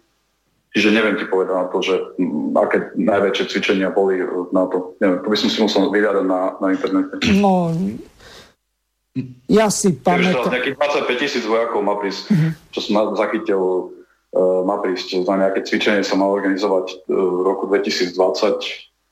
Uh, mm, niekedy v maji, či ak, ale, ale čo to bude, ak to bude, aké to bude logisticky zabezpečené, či sa na tom bude podielať Slovensk, ozbrojené sily Slovenskej republiky, aké druhy vojsk, toto skutočne netuším, čo tam pošleme a či vôbec sa z toho budeme zúčastňovať, či to nebudú iba nejaké e, Spojené štáty cvičiť na území Európy, to fakt neviem. Mm-hmm. Napínajú nejaké svaly alebo čo. Ako reakcia na toto cvičenie, neviem, čo, čo to má byť. Ešte e, sa ťa spýtam, e, v apríli u vás e, v Košiciach, lebo ty si z Košic, tak bolo veľké, veľká konferencia, alebo neviem, ako to nazvať, to stretnutie tých východných štátov, alebo štátov na tom východnom krídle Severoatlantickej aliancie. Čiže tam boli prezidenti jednotlivých členských krajín. Bol tam Miloš Zeman, ktorý vyhlásil, že treba ísť viesť vojnu do iných krajín, napríklad do Afganistanu, pretože tam treba poraziť krátka tých militantných teroristov, aby neprišli k nám. Čiže otázka, za týchto okolností, keď e, Severoatlantická aliancia v podstate robí akési odstrašovanie voči Rusku, či už e, v Pobalti no. alebo e, tu, povedzme, na Slovensku ani tak nie, ale majú základne napríklad v Rumunsku, majú základne v Turecku.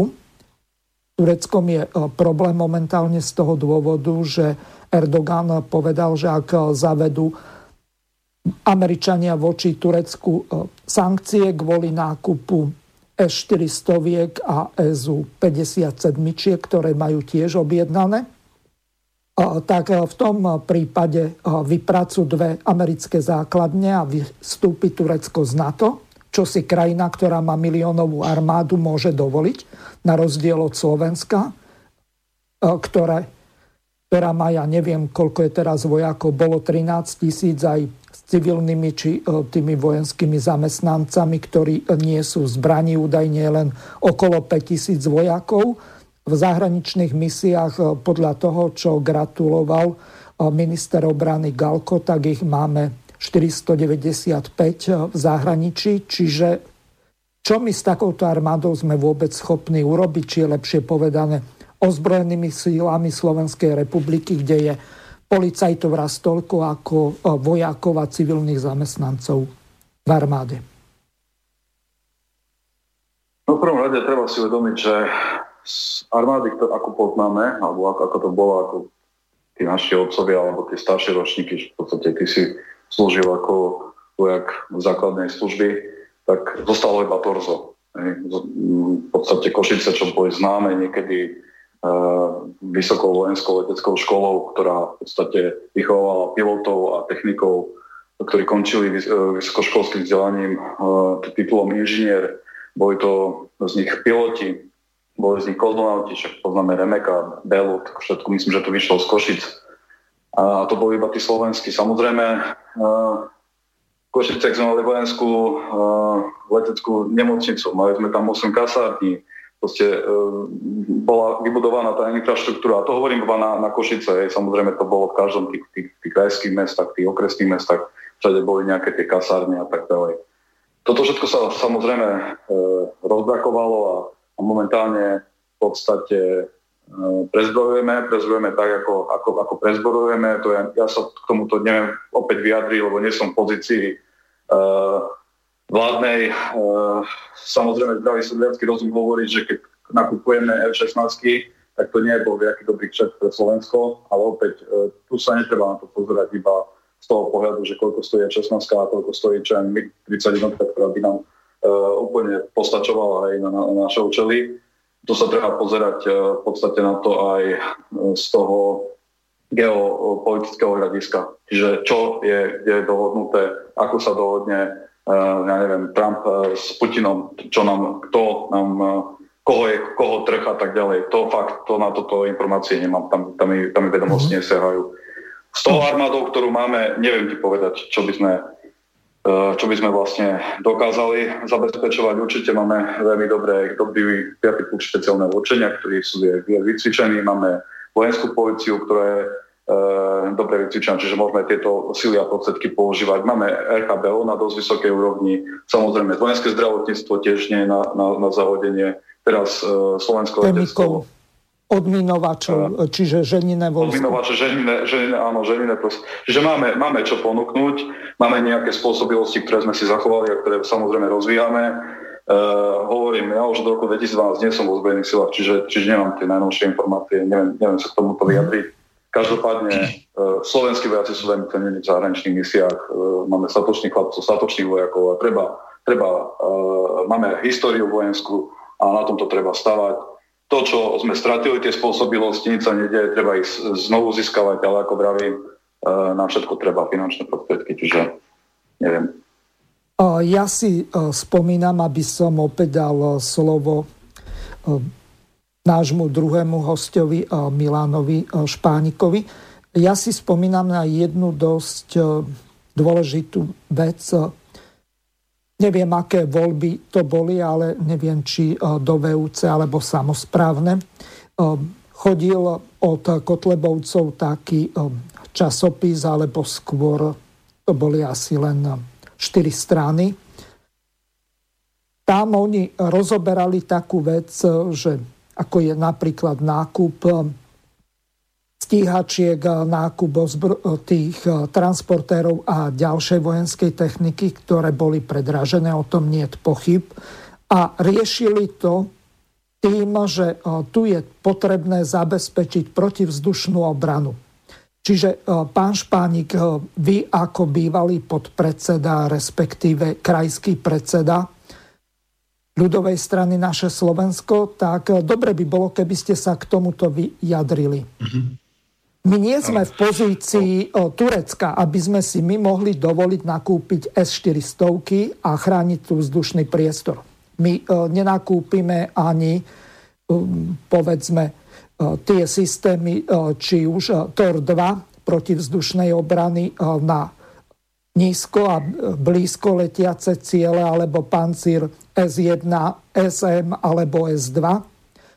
Čiže z hľadiska tohoto Nebolo to len placnutie nejako tak e, do vody, e, lebo nakúpiť vojenskú techniku od Ruska, keď máme obrovské problémy vôbec udržať ešte v prevádzke e, tých pár migov, ktoré nám tu ešte ako tak zabezpečujú vzdušný priestor, tak skúste sa k tomuto vyjadriť, lebo mne to nedáva žiadnu logiku. Ani mne. E, e, napríklad už len z toho dôvodu, že Turecko je tak silná krajina, ktorá si asi mohla dovoliť urobiť niečo takéto, čo samozrejme, sami sme videli tú reakciu Spojených štátov, asi nebolo zrovna niečo, čo Trumpa nadchlo, e, nákup tých 400 viek. My ako Slovensko si neviem predstaviť, že by sme niečo takýto, tento protivzdušný systém kúpili, my sme tak malinká krajina, že no, myslím si, že by sme okamžite boli veľkou kritikou prinútení jednať inak. Ešte by som sa potom predtým chcel vyjadriť aj k tej Ondrovej téze, alebo čo sa týka tej neutrality, čo sme sa bavili. Mm. Ja zastávam ten istý názor, že neutralita je len určitý spôsob vytlkania politického kapitálu a určitá utopia, by som povedal, Eh, lebo sme v takom priestore geopolitickom, že, alebo teda postavenom, že my nemôžeme byť, alebo nedokážeme byť neutrálni. A samozrejme tiež sa prikladám k tomu názoru, ako aj Ondro povedal, že možno nejaká obrana krajín V4, prípadne V5 s pridaním ďalších krajín by bola možno niečím takým ideálnym, čo by tento náš priestor ubránilo, keďže zabudli sme ešte na jednu dôležitú krajinu, ktorá bola neutrálna, čo sa týka Luxemburska, ktorú prevalcovali v druhej svetovej vojne, či bola alebo nebola neutrálna, nikoho nezaujímalo, jednoducho bol tady najľahší prístup do Francie, tak tady prefrčali Nemci a zrovna Luxemburg no, boli no. potom prví, ktorí mm-hmm. burcovali za, za vznik NATO. Uh, tiež mám ten istý názor ako Ondro, čo sa týka NATO, podľa mňa to je určitý prežitok studenej vojny, ktorá tu panovala pred 80. 89.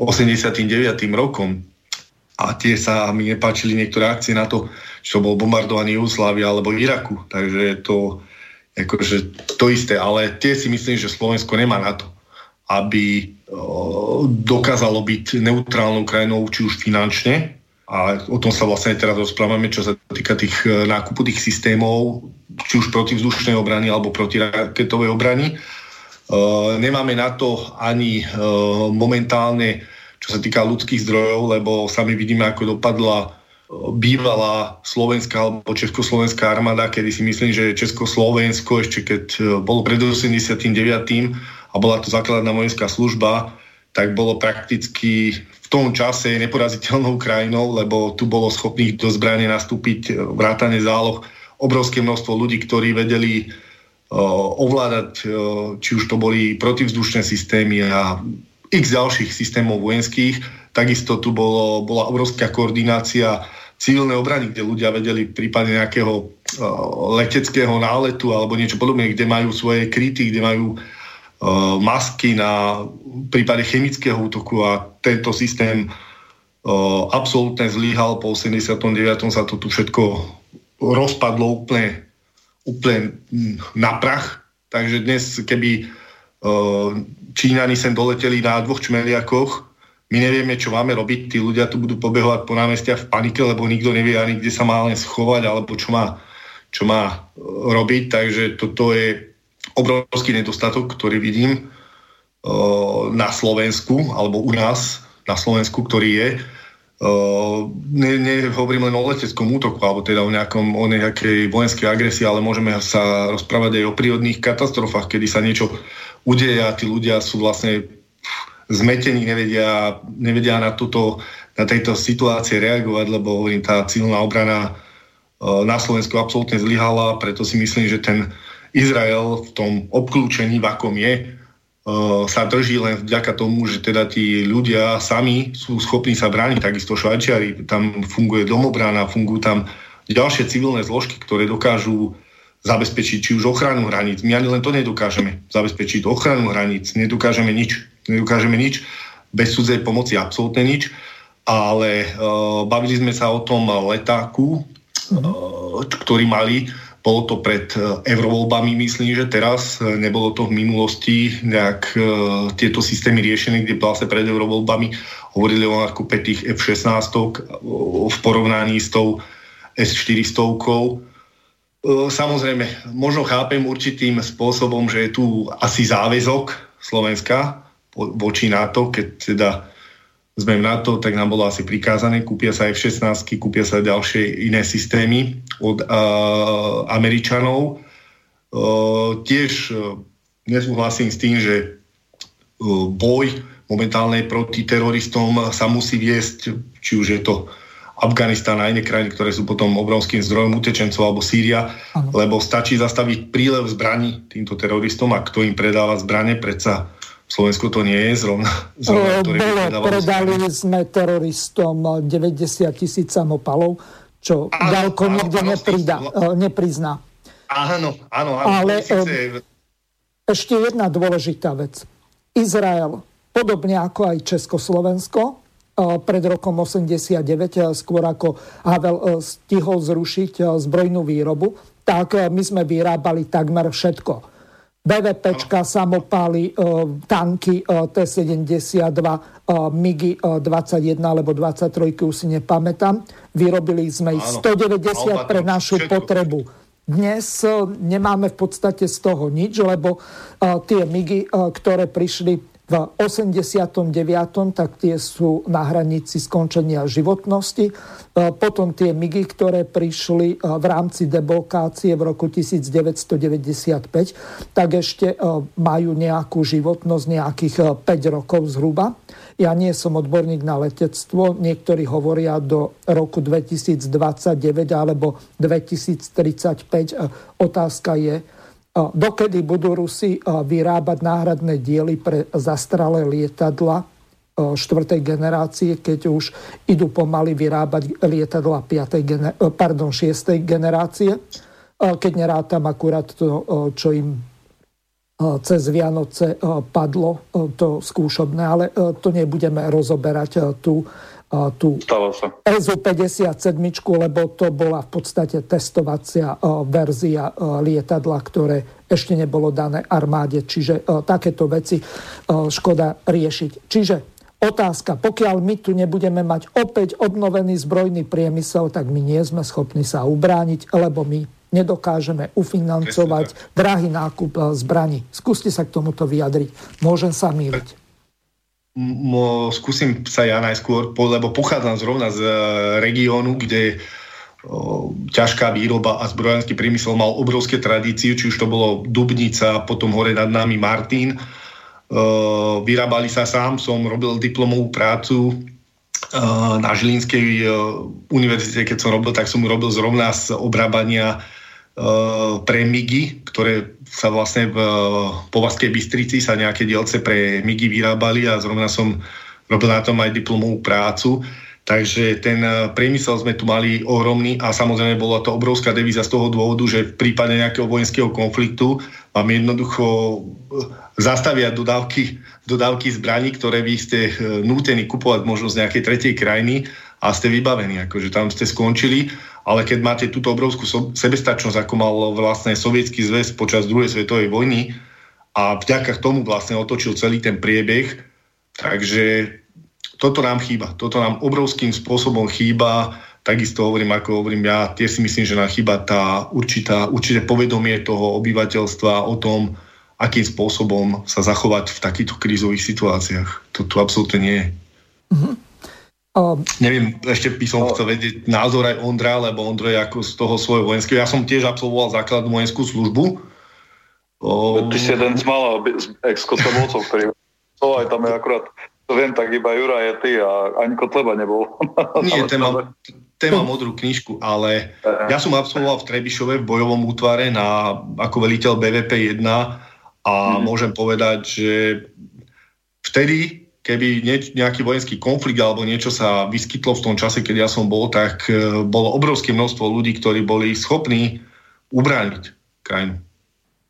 Ja poviem ešte jednu dosť dôležitú vec. E, s tou protivzdušnou obranou to nie je až tak e, šľahnutá vec z jedného prostého dôvodu. Ja keď si to zoberiem, že zlietne nejaký Tupolev alebo B2, to je jedno, že kto nás napadne, a nebudeme ho schopní e, zastaviť, tak e, stačí, že e, vypustí pár rakiet a trafí len priehrady. Keď si tu zoberiem na juhu stredného Slovenska, Málinska, potom na Píle, potom v Divíne, Ružinská priehrada, dve Hriňovské, tak nás odplaví niekde, čo ja viem, do Šalgotarianu, Miškovca, alebo kde ani neostaneme na Slovensku. To bude tak obrovská voda. Čiže e, z tohoto hľadiska my nie sme schopní chrániť ani priehrady. Ja by som iba chcel toľko na to povedať, že keď si to zoberieme pred tým 89.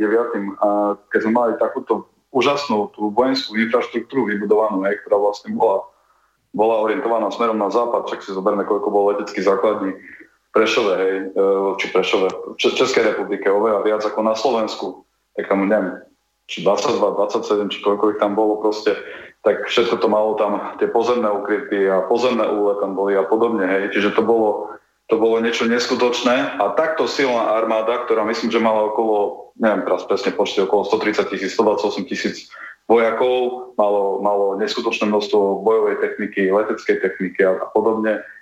A mali sme vlastnú infraštruktúru, hej, čiže sme si vedeli vyrábať Zbrania a náhradné diely. To je dôležité. Náhradné diely, presne tak. Hej. Čiže tak skutočne toto, toto fungovalo.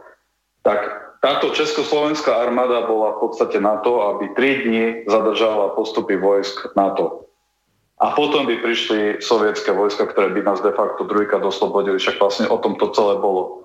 A teraz my, čo tu, čo je tu nejaké to torzo, a, a mali by sme byť čo aj neutrálni, tak ja si to neviem predstaviť, že e, skade by sme na to zobrali peniaze, keď niekedy sme mali národné, národné podniky, ktoré vlastne vytvárali hrubý domáci produkt. Teraz tento hrubý domáci produkt, zisky idú do zahraničia. No z čoho to budeme my financovať? Bude nám to financovať Kia? Bude nám to financovať US Steel? Nejakú tú armádu? Hej? Že, že toto je súčasný stav a nedá sa, e, nedá sa odísť e, z, jednej možnosti vzdelanej ochrany kolektívnej, čo znamená z NATO, a nemať nejakú alternatívu. A ťahať tento slovenský národ do nejakých uh, absurdít, hej, hovorím. Že, že ja, ja to vidím takto. No, no um, dobre. Je tu ešte jedna alternatíva, ktorá je úplne šľahnutá, ale poviem ju. Kostarika napríklad banánová republika, niekde e, si pozrite, keď vám prídu banány, že či náhodou nie sú z Kostariky, ale e, tým e, nechcem to nejako znevažovať. Kostarika urobila to, že vyhlásili neutralitu a rozpustili úplne všetku armádu a na zbrojenie nedávajú vôbec nič z jedného prostého dôvodu. To je tak malá krajina, tak ekonomicky slabá, že nie je schopná sa ubrániť a pre nich je dobrá zahraničná politika viac ako nejaká armáda. Čiže zamerať sa na takéto čosi, že vyhlásime zo Slovenska nie banánovú, ale jablkovú alebo zemiakovú republiku, tak v tom prípade dokedy si dokážeme zabezpečiť suverenitu, zvrchovanosť územia. Keď e, Maďari majú nároky, e, povedzme, na južné oblasti, neuznávajú ani Trianonskú zmluvu. Poliaci si robia nároky e, na územie Oravy, Spíša, Severného. Čiže z hľadiska tohoto, čo my sme vôbec schopní urobiť a navyše. My budeme mať, ak si dobre pamätám, 6. ak sa milí Mondrej opravma, v relácii slovenských brancov a budeme tiež hovoriť o neutralite a o domobranách. Čiže o zabezpečení nejakej formy ochrany obyvateľstva, ktoré nebude priamo vojenského charakteru. Vieme, ako to dopadlo napríklad so slovenskými brancami ako sa postavil minister Gajdoš, Andrej Danko a ďalší voči tomu, že im zakázali ako občianskému združeniu robiť prednášky alebo nejaké cvičné streľby zo vzduchoviek na školách a tak ďalej. Čiže nám tu chýba to, čo bolo za socializmu a bol to zväzar, nejaký zväz pre spoluprácu s armádou. Čiže nemali by sme tu niekde začať No, tak ti poviem, ako z môjho pohľadu určite áno, hej, však v podstate byť to niekde bezprizorný, bez nejakej ochrany, no však bude, bude, hovorím, tí chlapi, ktorí, ktorým to je jedno a ktorí povedia, no, na čo nám armádu, no, tak keď mu budú znásilňovať ženu a on bude ležať na svojich mŕtvych deťoch a, a nebude sa môcť brániť, tak keď mu je toto jedno, tak v poriadku, tak nech ide žiť do Kostariky, ale Uh, čo sa týka tej uh, domobrany a týchto záležitostí, no uh, táto myšlienka nie je zlá. Títo chlapci to uchopili, lebo videl, videli tu nejaký priestor, ktorý tu vlastne sa, sa naskytol. Máme tu, tu, tu niečo, čo vlastne vypadlo, ako hovorí Zväzarm a základná vojenská služba a podobne. Uh, je tu dôležité to, aby, aby toto v prvom rade podchytil štát, to v podstate ich snahou týchto chlapcov, pokiaľ viem, a aby, aby v podstate zabezpečovali ten výcvik e, tých, tých ľudí, ktorí majú o to záujem a samozrejme ich aj nejakým spôsobom motivovali. Viac ti k tomu neviem povedať. Ja som sa rozprával s Petrom Srčekom, ktorý je vlastne veliteľ týchto, e, týchto, týchto síl. E, mám sa s ním stretnúť 4.1. Myslím, že tam majú nejaký pluk v Nitre a som tam pozvaný a máme sa, máme, máme sa o týchto veciach rozprávať. Eh, ja som otvorený, určite to nie je zlá myšlenka, hovorím, je, je, absentuje tu taká, takáto vec, ktorá tu bola v minulosti a, a bolo by dobre, keby, keby sa začalo o tom normálne uvažovať. Nie, nie, nie iba regulárna armáda, ale aj takéto všelijaké domobrany a, a ľudové milície a podobne. Hej, to, nazveme to hoci ako. Mm-hmm. Do konca relácie už máme len nejakých 5 minút. Tak, Ešte by som mohol minútku ja k tomu áno. len, a možno pol minúty k tomu, čo povedal teraz Môžete aj viac, len by som vás chcel poprosiť o nejaké také rozumné rozdelenie, povedzme po nejaké 3 minúty, aby vám vyšlo. Jasné. K tomu, čo teraz povedal aj Ondro, by som tiež nadviazal, lebo ja som to už viackrát spomenul, aj tú dieru na tom trhu, ktorá vznikla, čo sa týka rozpadu základnej vojskej služby, zväzarmu a iných vecí. Mm. Uh, tieto veci by mal podchytiť štát. Samozrejme, to nesmú podchytovať, podchytiť nejaké pofiderné skupiny ľudí, potom, ktorí si na tom robia či už svoj PR, alebo potom sú tie skupiny týchto ľudí spájané s nejakými či už politickými stranami alebo hnutiami a je z toho... Len to, takto. Tu je jeden zásadný problém. Politická strana nesmie mať e, žiadnu nesmie. vojenskú no, alebo no, polovojenskú e, jednotku, lebo toto zákon o politických stranách a občiansk... E, pardon, áno, áno. politických hnutiach výslovne zakazuje. Zakázané, presne tak. Preto si myslím, že toto má podchytiť štát a štát by to asi zo začiatku nemal podmienovať tým, že budú súhlasiť s členstvom Slovenska v NATO, ako to myslím, že na tom toto zlyhalo všetkom, že tí chalani mnohí nesúhlasili s členstvom Slovenska v NATO a tým pádom e, sa tá spolupráca s tým štátom e, neuskutočnila, no čo mne je ľúto, lebo hovorím, takéto niečo, takúto zložku by mal mať každý štát, ktorý si chce zabezpečiť ochranu a ako aj Ondro povedal, mal by to záležať každému rozumnému chlapovi na tom, aby ochránil či svoju rodinu alebo celé svoje okolie a nie aby sa on nejak pasívne prizeral na to, ako sa tu dejú nejaké nekalé veci. Mm-hmm. Ondrej, uh, tvoje tri minúty? Tak moje tri minúty, tak Milan má pravdu, no ja sa s ním takisto stotožňujem, že určite to musí zobrať e, nejakým spôsobom štát pod, pod, pod svoje krídla. Tí chlapci musia dostať profesionálny výcvik, keď majú záujem eh, slúžiť. Sú to nejaké aktívne zálohy, ktoré v podstate môžu participovať na rôznych bezpečnostných úlohách štátu. My musíme týchto chlapcov a tieto mladé ženy, lebo samozrejme sú tam aj, aj, je tam aj nežné pohľavie, musíme ich nejakým spôsobom motivovať.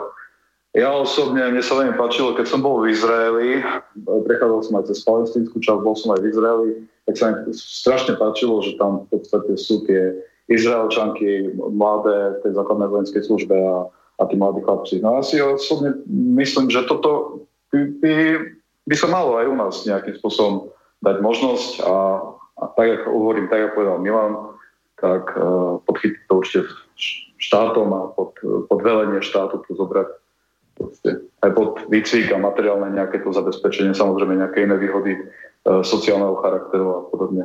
Keď niekto niečo poskytne tomu štátu, tak štát by ho mal za to aj odmeniť. A ja no. si myslím, že na to sú zdroje a prostriedky. Však chýba nám 3,5 tisíc vojakov, mm. čo máme naplnenosť za nejakých 70, 70%, čiže finančné prostriedky sa na toto nájdú. Len e, tu vystáva jeden zásadný problém. Ak e, zabránime, povedzme, e, vzniku nejakej domobrany alebo nejakých milícií, ako, alebo akokoľvek nazveme tých slovenských brancov, takýmto dobrovoľníckým organizáciám, tak v podstate tí mladí ľudia nemajú ani kde nabrať tie eh, základné vojenské návyky, pretože už tu dohromady nič nie je to. Veď tu už ani pionierské tábory sa nerobia a ďalšie, že by od toho útleho detstva sa k nejakej kolektívnej súčinnosti tí ľudia viedli. Čiže toto je problém. A ďalšia vec, otázka civilnej obrany, tak to je úplná katastrofa. Ak by nás niekto napadol, tak my nevieme, čo robiť. Páni, naša relácia sa končí, tak vám dám po pol minúte, aby ste sa rozlúčili s našimi poslucháčmi. To chce... Ja by som sa rozlúčil ako prvý. Milan je predsedca poslanec Národnej rady, ale ale ja potrebujem, utekám preč, takže ďakujem všetkým poslucháčom, že ste počúvali dnes večer, že ste si našli čas. Ak by ste mali nejaké otázky, kľudne mi píšte a určite sa nejakým spôsobom ešte budeme počuť a, a, a vidieť a podobne. Aj sa pekne, pekne, dobrú noc želám. Ďakujem ti veľmi pekne, Ondrej. Prajem tebe aj našim poslucháčom príjemného Silvestra a lepší nový rok, ako bol tento. Pán Španík, vaše slovo. Záverečne. Ďakujem pekne. Áno, ďakujem pekne za pozvanie. Dúfam, že sa ešte budeme počuť aj budúci rok 2020. Takisto na poslucháčom prajem všetko dobré do ďalšieho roku, aby ten ďalší rok bol určite lepším ako ten predchádzajúci a som rád, že som mohol uh, sa predstaviť vo vašej relácii. Ďakujem o, za pozvanie. Ďakujem veľmi pekne Ondrejovi